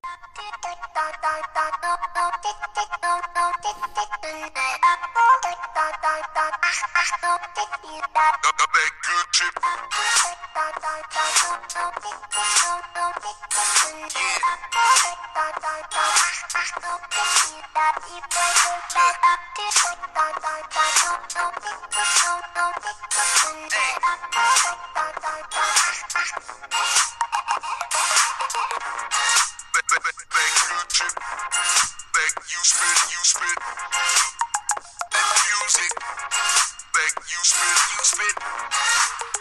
That good tip. That you spit, you spit. I hate the music business, the way your bullies gifted. All the switch from being honest, to cool and distant, new but not truly different. We got unruly misfits, players and jocks while we playing the part of the clueless victim. Ain't a high school movie, had a brace like Tootie when the news hit hit 'em. Only if you will listen, cause there ain't nothing new about the facts of life, dudes. Why don't you sit calm? If the shoe fits on, why don't you kick some? Of that good shit that you spit, amusement fun. They get you sick from two spins at music 101. It gets fun in the club, I'm done unless I go numb. Make my flow dumb, go write a hit song called Fight Run. So many idols come, so many idols go, but in the end, man, I don't know. yeah. Welcome back to the final segment of this episode 128 of Mr. Benfica. Quick programming note. Uh, episode 129 will be on the way very soon. Uh, it'll come to you this weekend, either most likely sometime Sunday, if and Monday the latest. I'm going to review. Uh, I'm going to review tomorrow, or at least recap tomorrow's uh, women's match between Benfica and Marítimo on the island on Madeira, and then I will I will uh, react to the results of the election, assuming we know the final results. I think we will. Um, and that election is, you know, the segue into this segment. We're going to talk about the debate now. I'm going to start by saying I was fairly disappointed with this debate. Um, I remember right away, this reminded me way too much of a political debate. Okay. And let me be honest with everybody. I absolutely hate is not a strong enough word. I abhor politics. It brings out the worst in people. It brings out the absolute worst in people. I hate election years. I understand they're important. I understand they're necessary. Yes, I, I believe democracy is the best system we have, but it's far from a perfect system. But the way people get wrapped up into it and the, the monsters it turns everybody into, I just, I, I don't want to talk to anybody during these periods. And again, I was on Twitter talking to a few of you yesterday, but I had to mute half of my my follows, half of the people on my timeline. I had to mute them because it was nothing but insults being hurled back and forth, back and forth. And it just reminds me of a political election, and it, was na- it's nasty between the two different ideologies we have in this club. And again, like in most elections, okay, and again, I hate politics, but I understand politics much more than maybe I let on because I hate to talk about it. I don't like I don't like it at all. I think it's it, it, lifelong politicians to me are maybe the worst form of people on this earth. They have the most potential and they do the least with it. And just about I won't say all, but too many of them become far too corrupt. And the same is true in football. And unfortunately, it is the loud people on the two extremes that make all the noise. When I think the majority of people don't get into the noise, they fall somewhere in the middle, and they're trying to listen and trying to figure out what the best option is. I put out a tweet asking, um, I just said I'd be interested to get any undecided voters' opinion on th- points that the candidates were making. A Few of you said, "Are you kidding? This is Twitter. Nobody's undecided," and it's true. And I had some good conversations with some good, with some re- good, level-headed people. All right, and I I enjoyed the conversations I had with good, level-headed people yesterday. Okay, um, I did. I enjoyed a lot of those conversations, and you know, it was the ones I was not having conversations with, and I'm telling you, it, it, they're not even listening to anything either one of these candidates is saying. The minds were made up. No, this debate was not a waste of time. Yes, it was absolutely necessary and essential. It had to happen because it should have been happening all along. It's an embarrassment that it took 20 years or whatever to get a presidential debate for the biggest club in Portugal by far and one of the biggest in the world.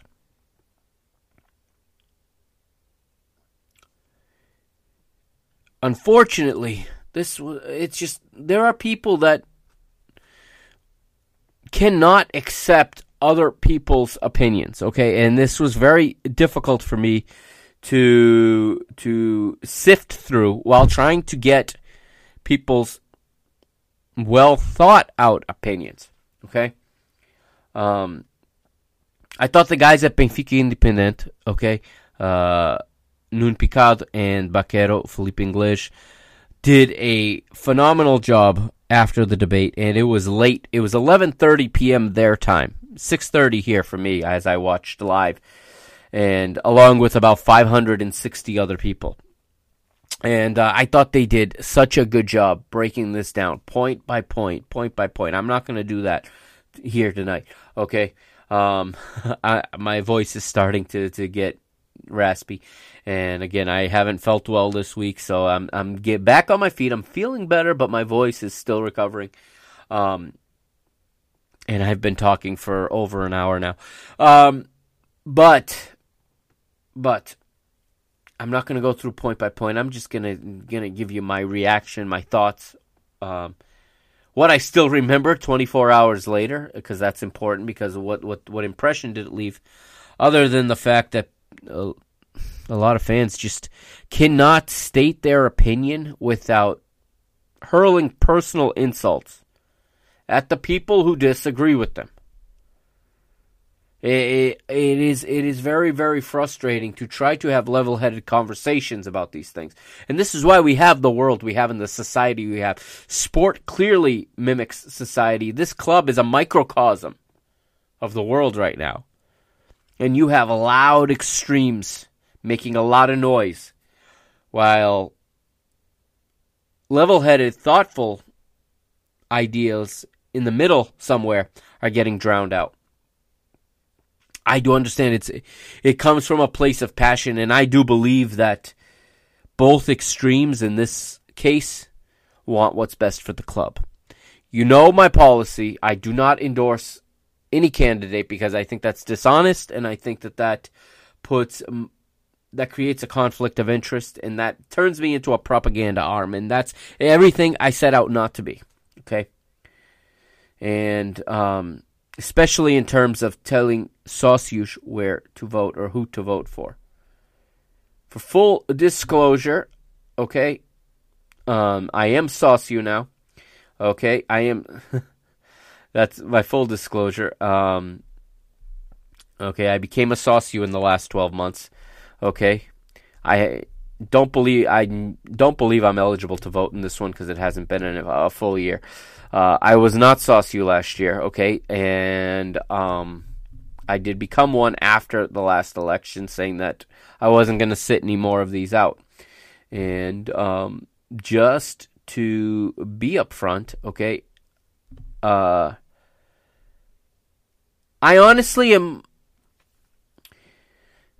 My thoughts on the two candidates, okay, it, it is hard to look at Rui Costa as someone other than the player I grew up idolizing.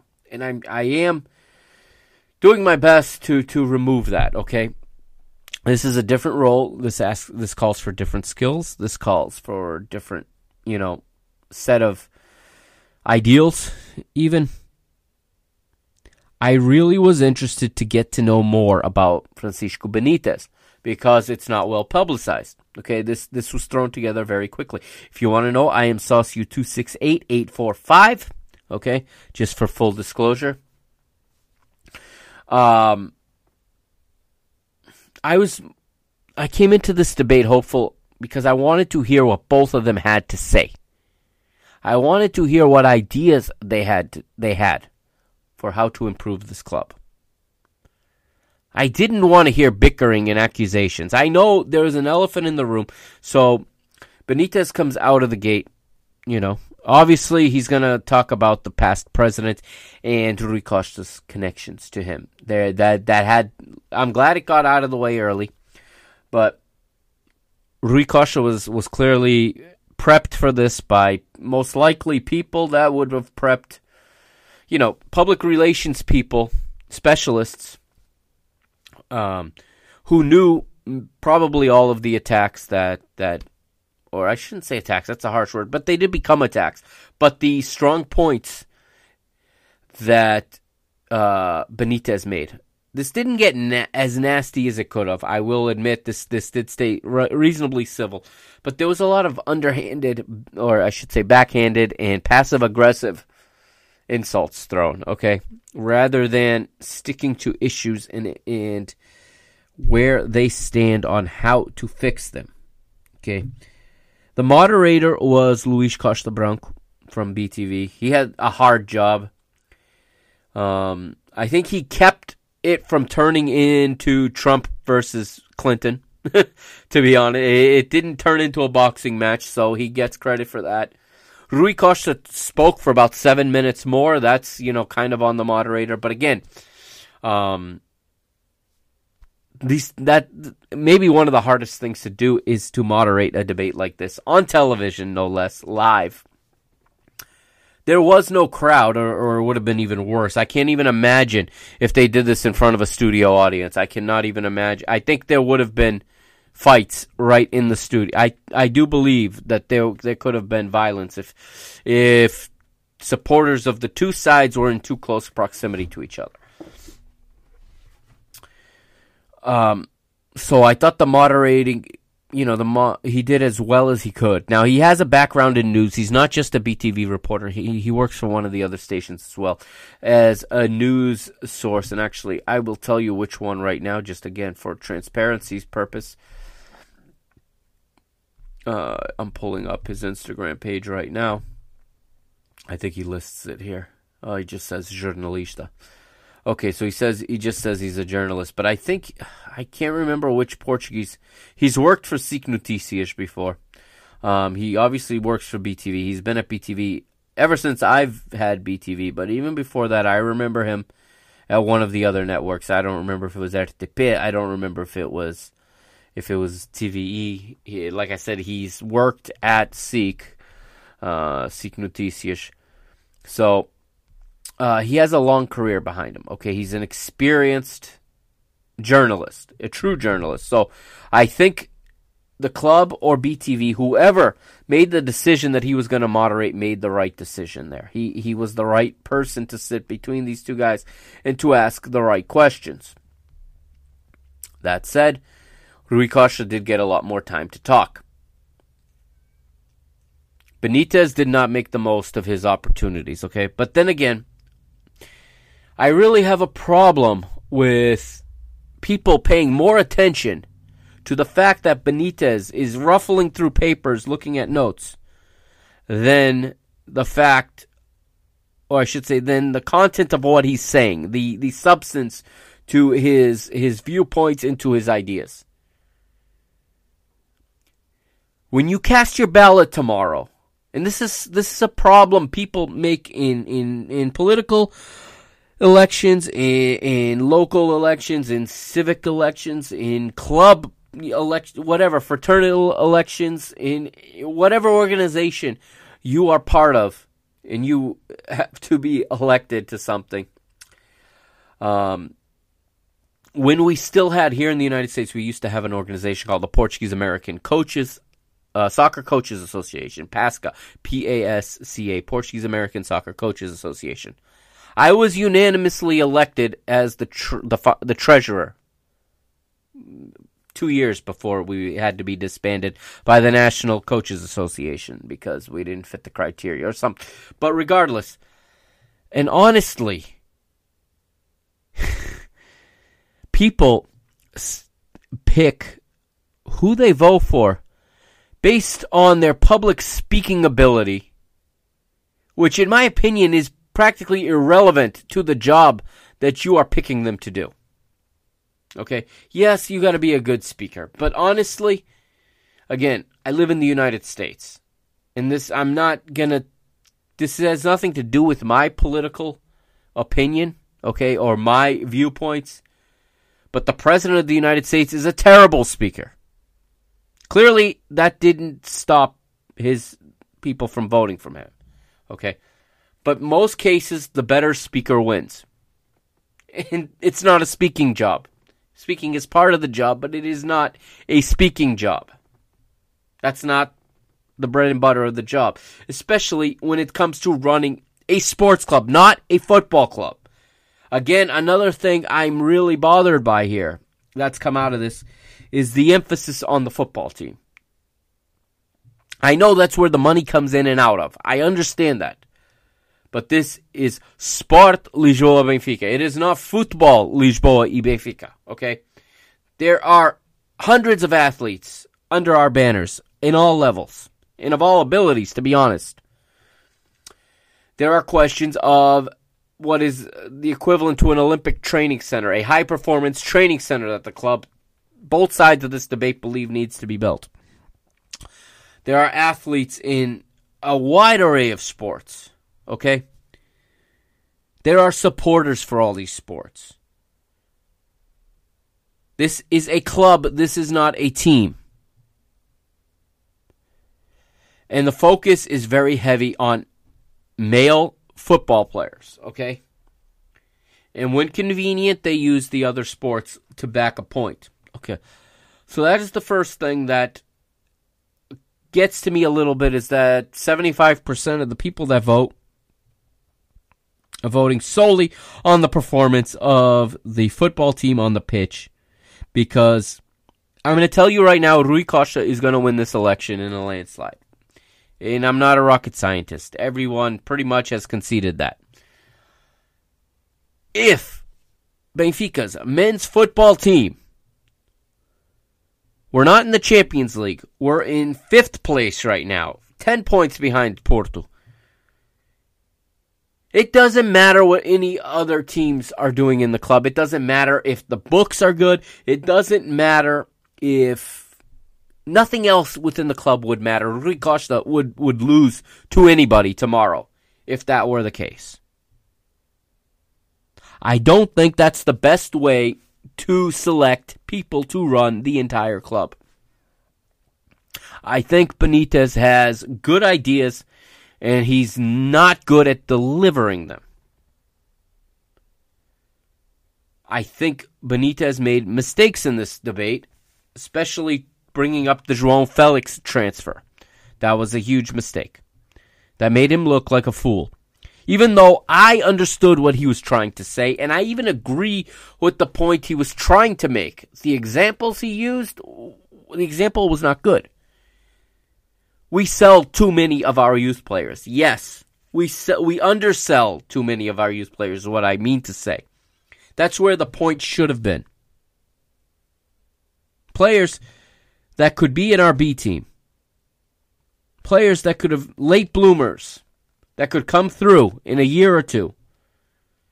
We let go because the coach today doesn't like them.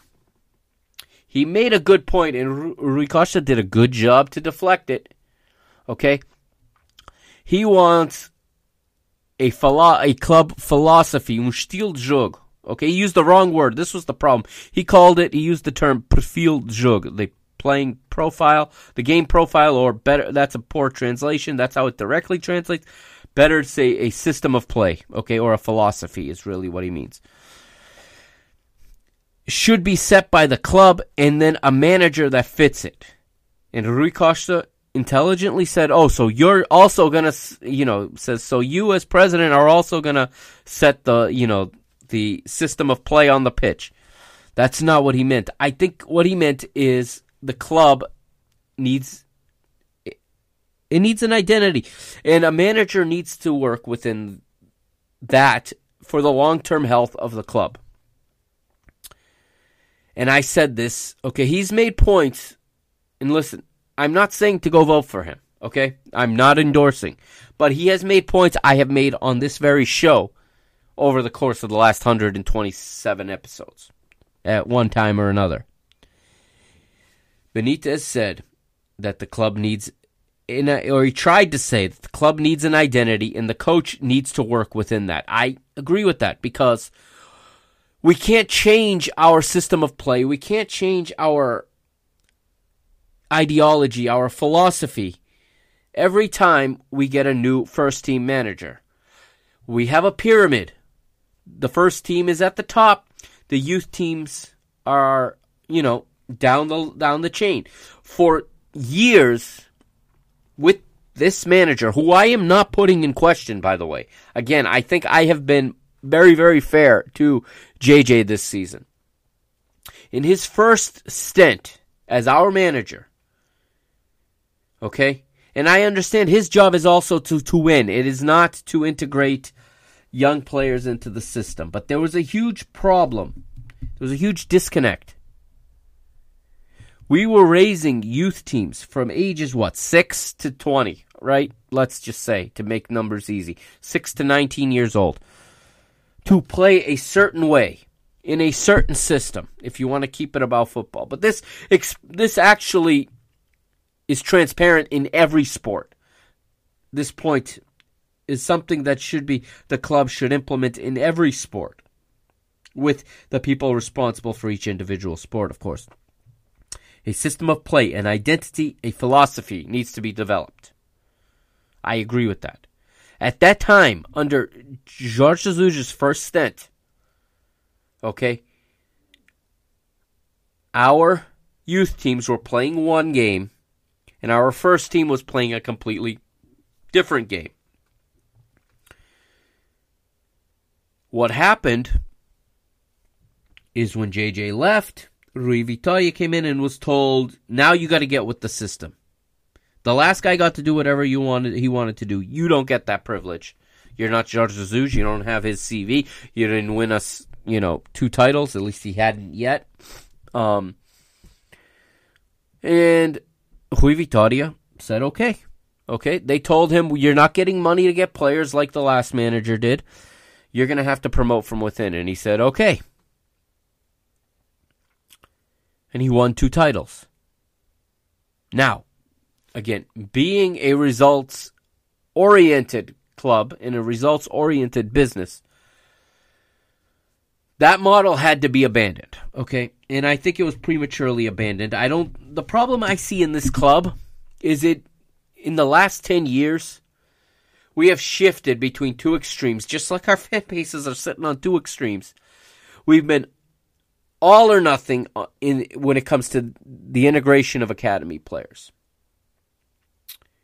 There are going to be seasons where you don't have any academy players to promote. The idea that the previous president told Rui Vitoria and Bruno Lage that every year X amount of players are going to come in is wrong. You're not going to have players. They don't just have to be talented. They have to also be ready. And you're not going to have that every single year. You could go two or three years with no one to promote. With the amount of teams, with a B team, with a U23 team, okay? There is a place to keep players, at least until they mature. And players don't mature at the same age. Not everyone, and very few, are João Felix. Not everyone is Ruben Dias, okay? The more common player is like Gedson, is like Tiago Dantas, is like Jota, okay? Is like Gonçalo Guedes, even, who broke through early but has had a rough time of it since, okay? It's rare to get a guy that goes from the B team into the first team, right into the 11 and makes a difference, okay? Those are once in a, you know, once in a every couple season type of player. Uh, João Felix, Ruben Dias, um, Renato Sanches. Okay, those three come to mind. Now Gonçalo Ramos gets the ex. He's unfortunately getting that expectation. Okay, and you have to have a there has to be continuity in the system if you want to promote from within and unfortunately the way the economics of the game of football are going we're going to have to promote from within i hate to break it to you this bubble's getting bigger. We are not going to be able to compete for transfers with teams from for, with clubs from much bigger economies. How much longer do we think that we are going to be able to financially compete with big clubs from say the Turkish league? Okay, they are much bigger economic center uh, countries, okay? Much more population. Yes, we are a team with great supporters and many supporters around the world. That's something a lot of teams don't have. Imagine if every Benfiquista was a sócio. We would have more financial power. But again, that's off the point. You look at teams as more and more billionaires, not millionaires, billionaires, are buying teams in other countries where they don't have to answer to sócios. Okay? And you could say that's great. Newcastle United just became the latest petrodollar uh, billionaire owned team. In, t- in five years, do you think we can realistically compete with Newcastle United for even our own youth players if we have one talented enough? It's not possible. Okay? And these teams are not going away. They're not going to go under. There's so much money backing them. There's going to be more and more of them. There's going to be a new one every year. Okay? And we will never be that. And that's good. I don't ever want to be that. Let me state that. Okay? This club needs a philosophy, and I agree with what Benitez was trying to say. This may get me some heat from you guys, and I, listen, it's just my opinion. Just like each and every one of you have your own. You obviously, if you listen to me, you want to hear my opinion. My opinion is that he was right about this. Rui Costa was very, very intelligent and very quick, and he quickly d- turned it right back on Benitez, and Benitez didn't know what to do. And he did this a couple times in the debate. We cannot change our identity every time we get a new manager. And I'm not talking about 3-4-3 versus 4-4-2. No, I'm talking about do we you look at our rivals again, they have a clear identity. They have certain type of player. We are developing a certain type of player, but our first team is not necessarily in that image. I agree that I think there needs to be more continuity. I the model of Ajax. I like Bayern. I love the way Bayern runs their club. I really think that the club's board and the club's staff, coaching staff included, should be visiting Bayern, learning from them, developing a good relationship with them, rather than spending money competing with billionaires in a global market for South American players, for example, not just to single them out, okay? Rather than doing that, I think we would be much better served buying players from our own league, or at least players with roots in our league, from other teams, from our from our direct rivals. Look at who some of the key players in this team are today. Okay? Diogo Gonçalves is one of our homegrown players, but then we went and bought him back from where? From Famalicão. I think that the best player on Braga should always be a possibility to go to Benfica. The best player on Vitória Guimarães should always be a possibility to go to Benfica. Look at who our best signing was this offseason. João Mario, where did he come from? Not who owned him, but what team in what league was he playing in last year? Because you you you accomplish two things, and Bayern does this better than anybody. You weaken your rival and strengthen yourself at the same time. Even the most hardened, fervent Sportingista deep down knows that by signing João Mario, we made them weaker and us stronger. It was a double whammy. Why can't, why can't, why have we never tried to force a buyout clause on a Porto player or a Sporting player? Like a, a, a Bruno Fernandes, okay? A Luis Diaz Porto are giving players away. They cannot re-sign their players. They cannot compete financially. I'm not saying I want Tecatito Corona in our team, but why is someone like that not why are we not at least at least putting pressure on them? Making waving that carrot. Okay? I think would be beneficial. And these are players that know our league. They have quality. They have experience. They have experience in Europe. Remember, Otamendi brought so much to this team in terms of experience, in terms of fight. He brought a piece of what, how do I say this? He brought one of the advantages Porto has had on us for years and instantly reduced the gap. Okay. Now they want to get physical. They got to answer to him. Okay. I'm not saying we're going to get one every year, but we should be making them afraid that if their players' contracts come close to the end, that Benfica's going to be there knocking on the door.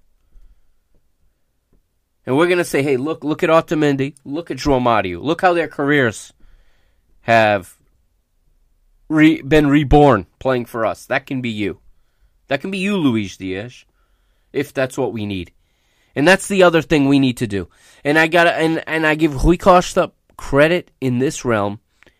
And he mentioned this that he brought in seven signings this season that are all impact. What he meant by impact means they play. People were ridiculing this online, saying that Meité is not an Meité is an impact player in the context that he was using it. Meité is on the first team and playing because the point being made by Benitez was that Rui Costa signs 100 players to loan away and who never play for Benfica. This was the philosophy of of uh, Luís Filipe Vieira years ago. And we've reduced this over the years of just signing up player after player after player and then loaning them out. Three to Famalicão, three to Setúbal, you know, wherever. Uh, four to the to the championship, two to Nottingham Forest, two to uh, two to Wolves at the time. You know, Hull City, you want one? That's that's how we were doing things. And because he was there, Rui Costa has to, you know, he has to shoulder the criticism of his former boss. It, it, it it's he was there, and he was the face being put at that time at the front of the football team. So I think he made good points. The problem was he did, and he, I mean Benitez, he did not deliver them well. Rui Costa made a huge gaffe that was not capitalized on. He said that the previous president left for personal reasons. GTFO, he left in handcuffs. Metaphorically and literally, practically. He, he you know, was put under house arrest. He is going to show up tomorrow at the at the stadium to cast his vote. Why he was not banned from this club, I don't know. Well, I do know because his his his, his staff is still in power, and I understand that's a lot of why people want Rui Costa out, regardless of what he says, regardless of what ideas he wants to implement, and regardless of what he's done in the last three months, which any fair person will say he's done well these three months for the football team, at least. Um, we don't really pay much attention to the other one, not to the details, okay?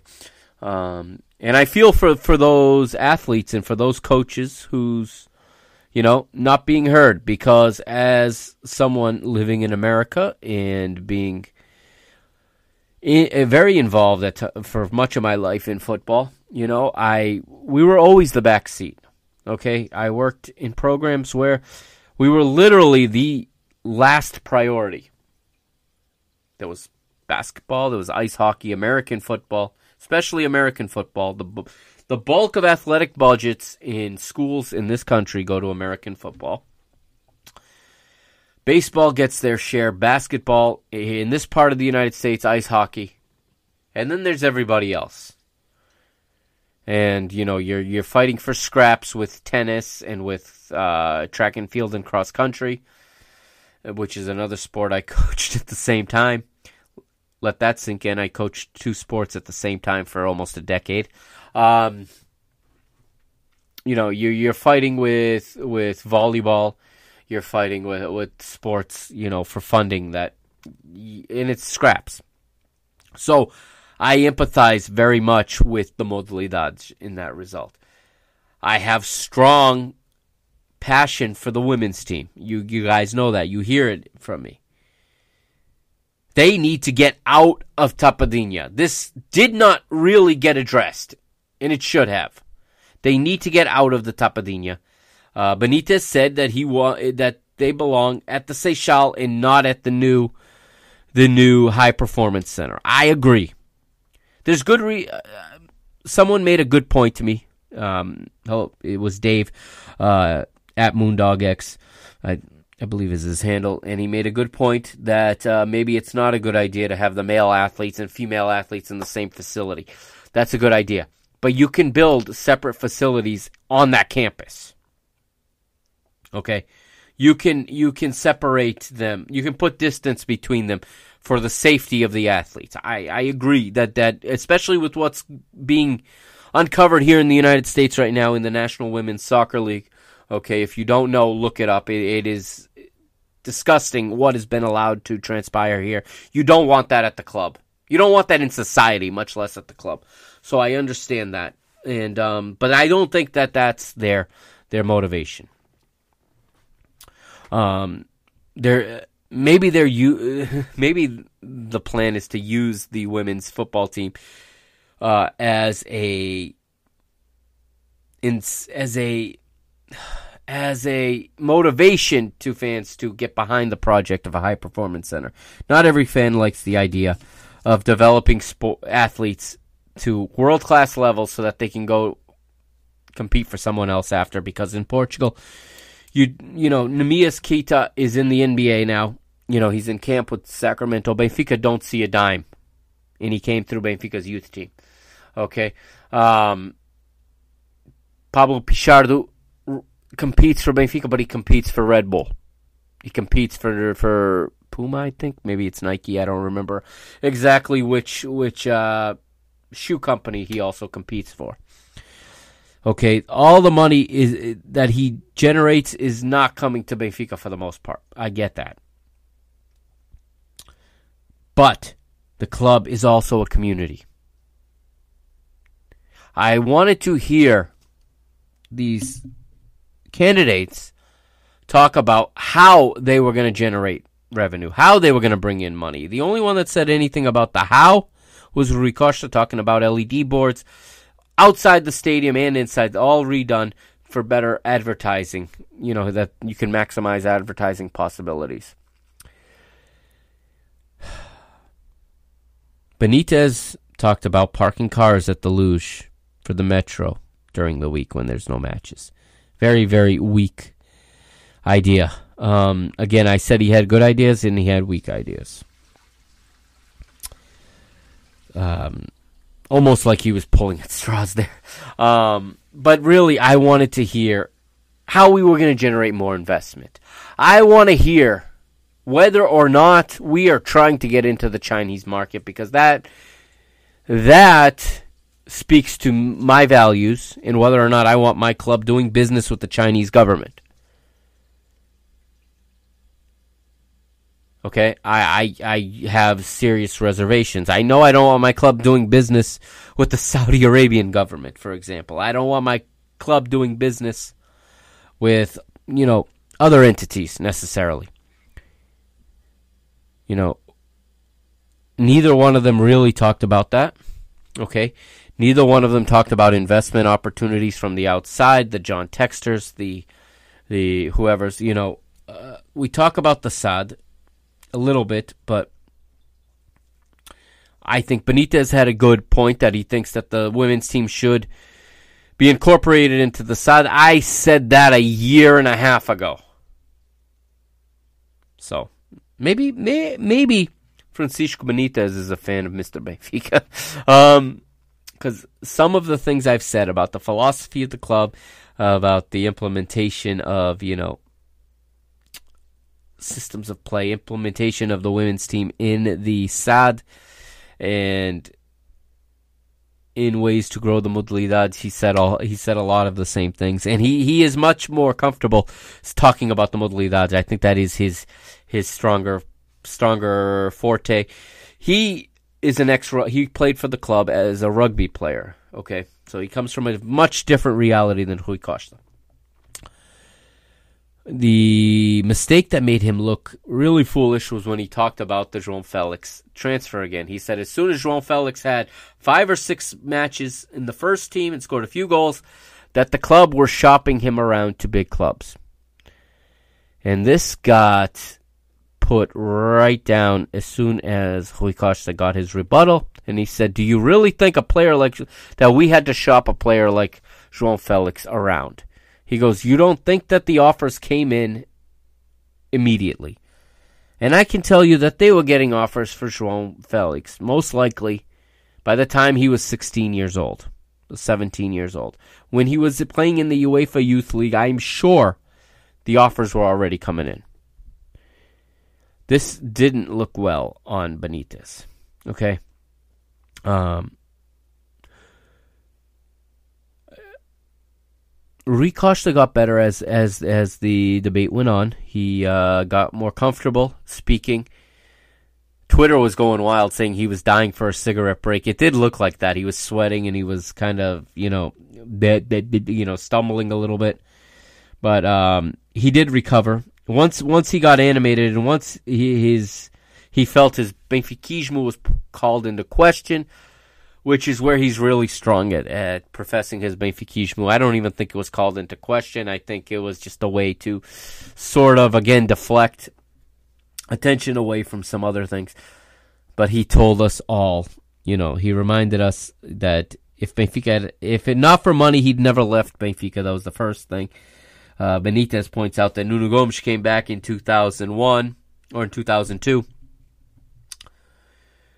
Rui went to AC Milan from Fiorentina in 2001 before that, and he said the only reason Nuno Gomes came back to Benfica is because, and he's right, is because Fiorentina defaulted. They they went bankrupt, and Nuno Gomes even in his in talking to Benfica Independent during the their series of interviews during the pandemic, during the worst portions of the pandemic, the lockdowns, he he revealed to Benfica Nation that uh, Nuno Gomes that is that as soon as he was going to be released from his contract with Fiorentina, Porto showed up at his showed up at his house in in Italy, and, and they wanted to sign him, and he had told them he had already told Benfica that the moment he was available, he would talk to them first, and thus Thus, uh, Gomes returned. Rui had been sold one year earlier,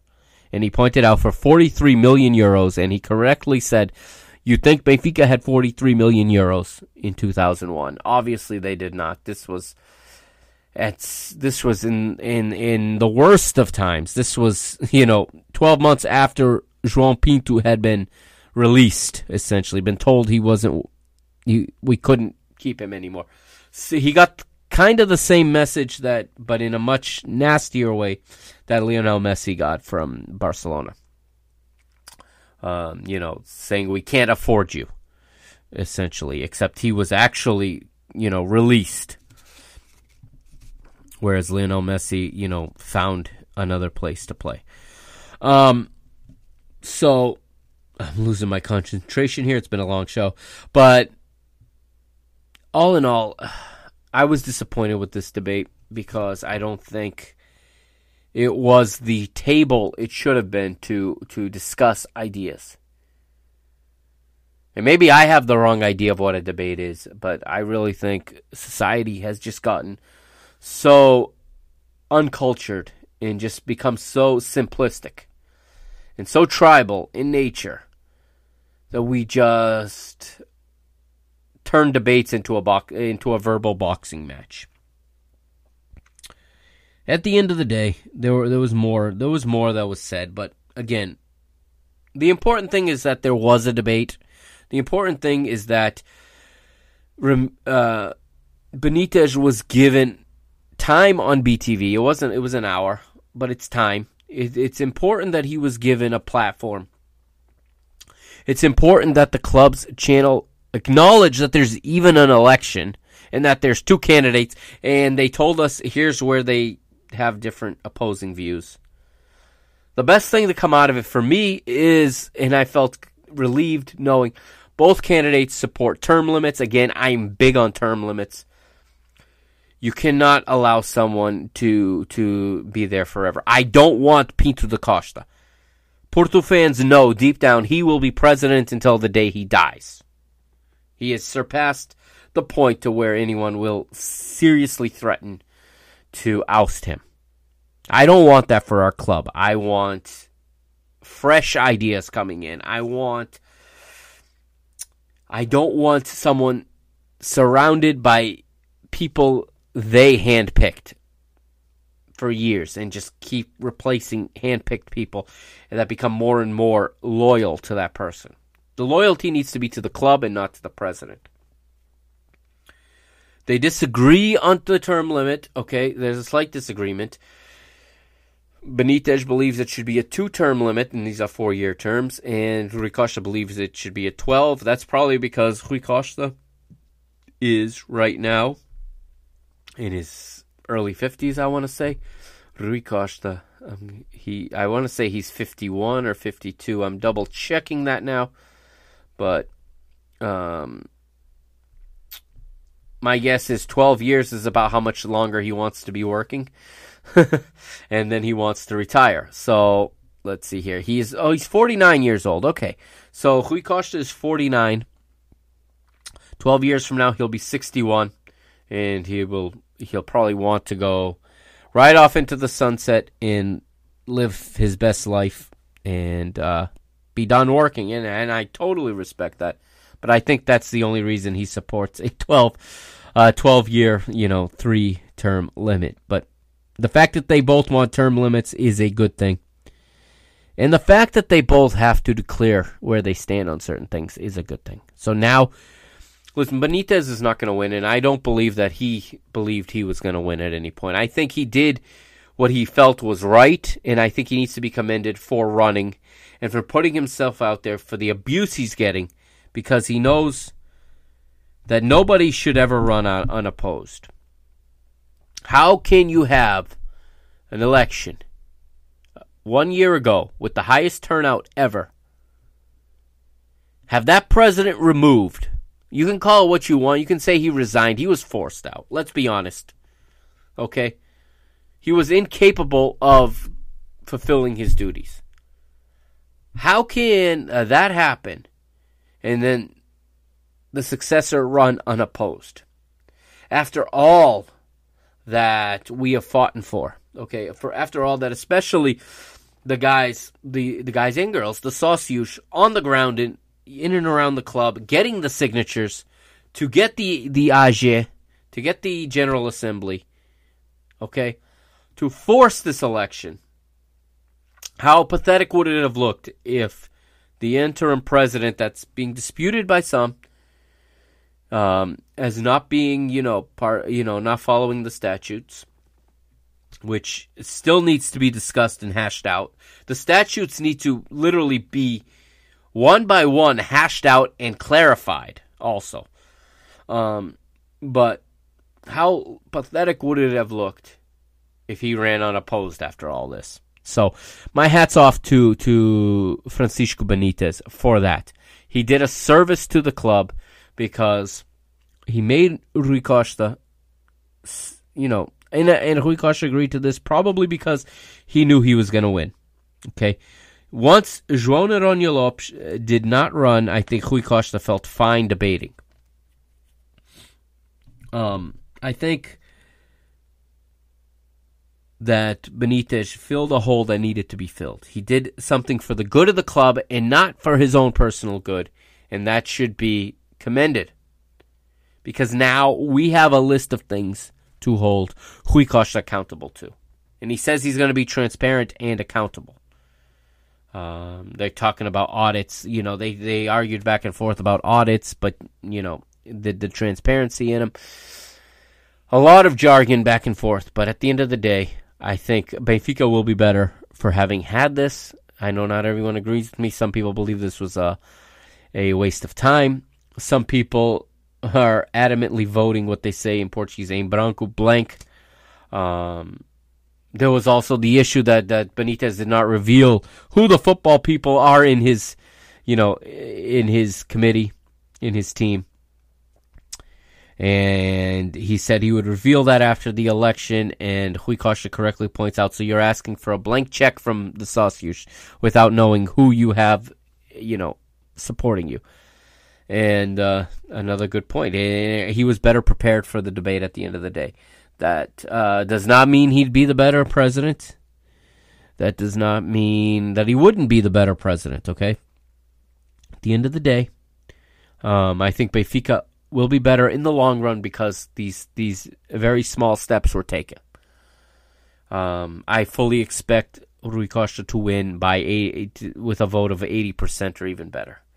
If he gets less than eighty percent, I think that's a victory, a small victory, moral victory for the opposition.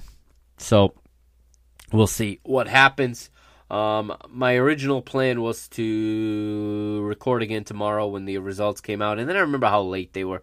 They came out a year ago, and I really don't. In this time, I believe they're going to certify with a hand count afterwards. So I'm not sure how long it's going to take to get a certified result. But in episode 128, we will we will talk about. Um, sorry, this is 128. In episode 129, we will talk about uh, the fallout from the election and where we go from here. All right, it's been almost two hours. Sorry to keep you so long. It's been more than two hours actually. I'm gonna go. Uh, it is late here, and I have to be at work in about five hours, so I'm gonna try to get a little sleep here. Thank you for listening. Thank you for bearing with me through this whole thing. Um, I hope some of this was informative. Um, please don't judge me on my analysis of of the points and of the of the stances of the two candidates. Okay, I'm not telling you who's right, who's wrong. I'm not telling you who to vote for. I will not do that. You vote for who you believe should you should vote for. Most of you probably will have already voted by the time you listen to this. Um, so may the best man win, and um, I just hope it's a fair and transparent election, and I hope the club moves forward, and hopefully we don't have to talk about this again next year. That is my other hope. Uh, some people are predicting we'll be in the same exact space one year from now, talking about another forced election. Hopefully not. All right, enjoy the weekend. Um, international break, as you know. So if you're if you're not into that, enjoy the time off. If you're into it, enjoy the football. But don't forget the women's team does play uh, Saturday, and uh, don't forget the Modalidades. All right, they need our support as well. They are Benfica. They are just as much Benfica as anyone else and as any other team. So that's gonna do it. This is the Mr. Mike Agostinho signing off. I'll see you next time here on Mr. Benfica on the PTB Media Network.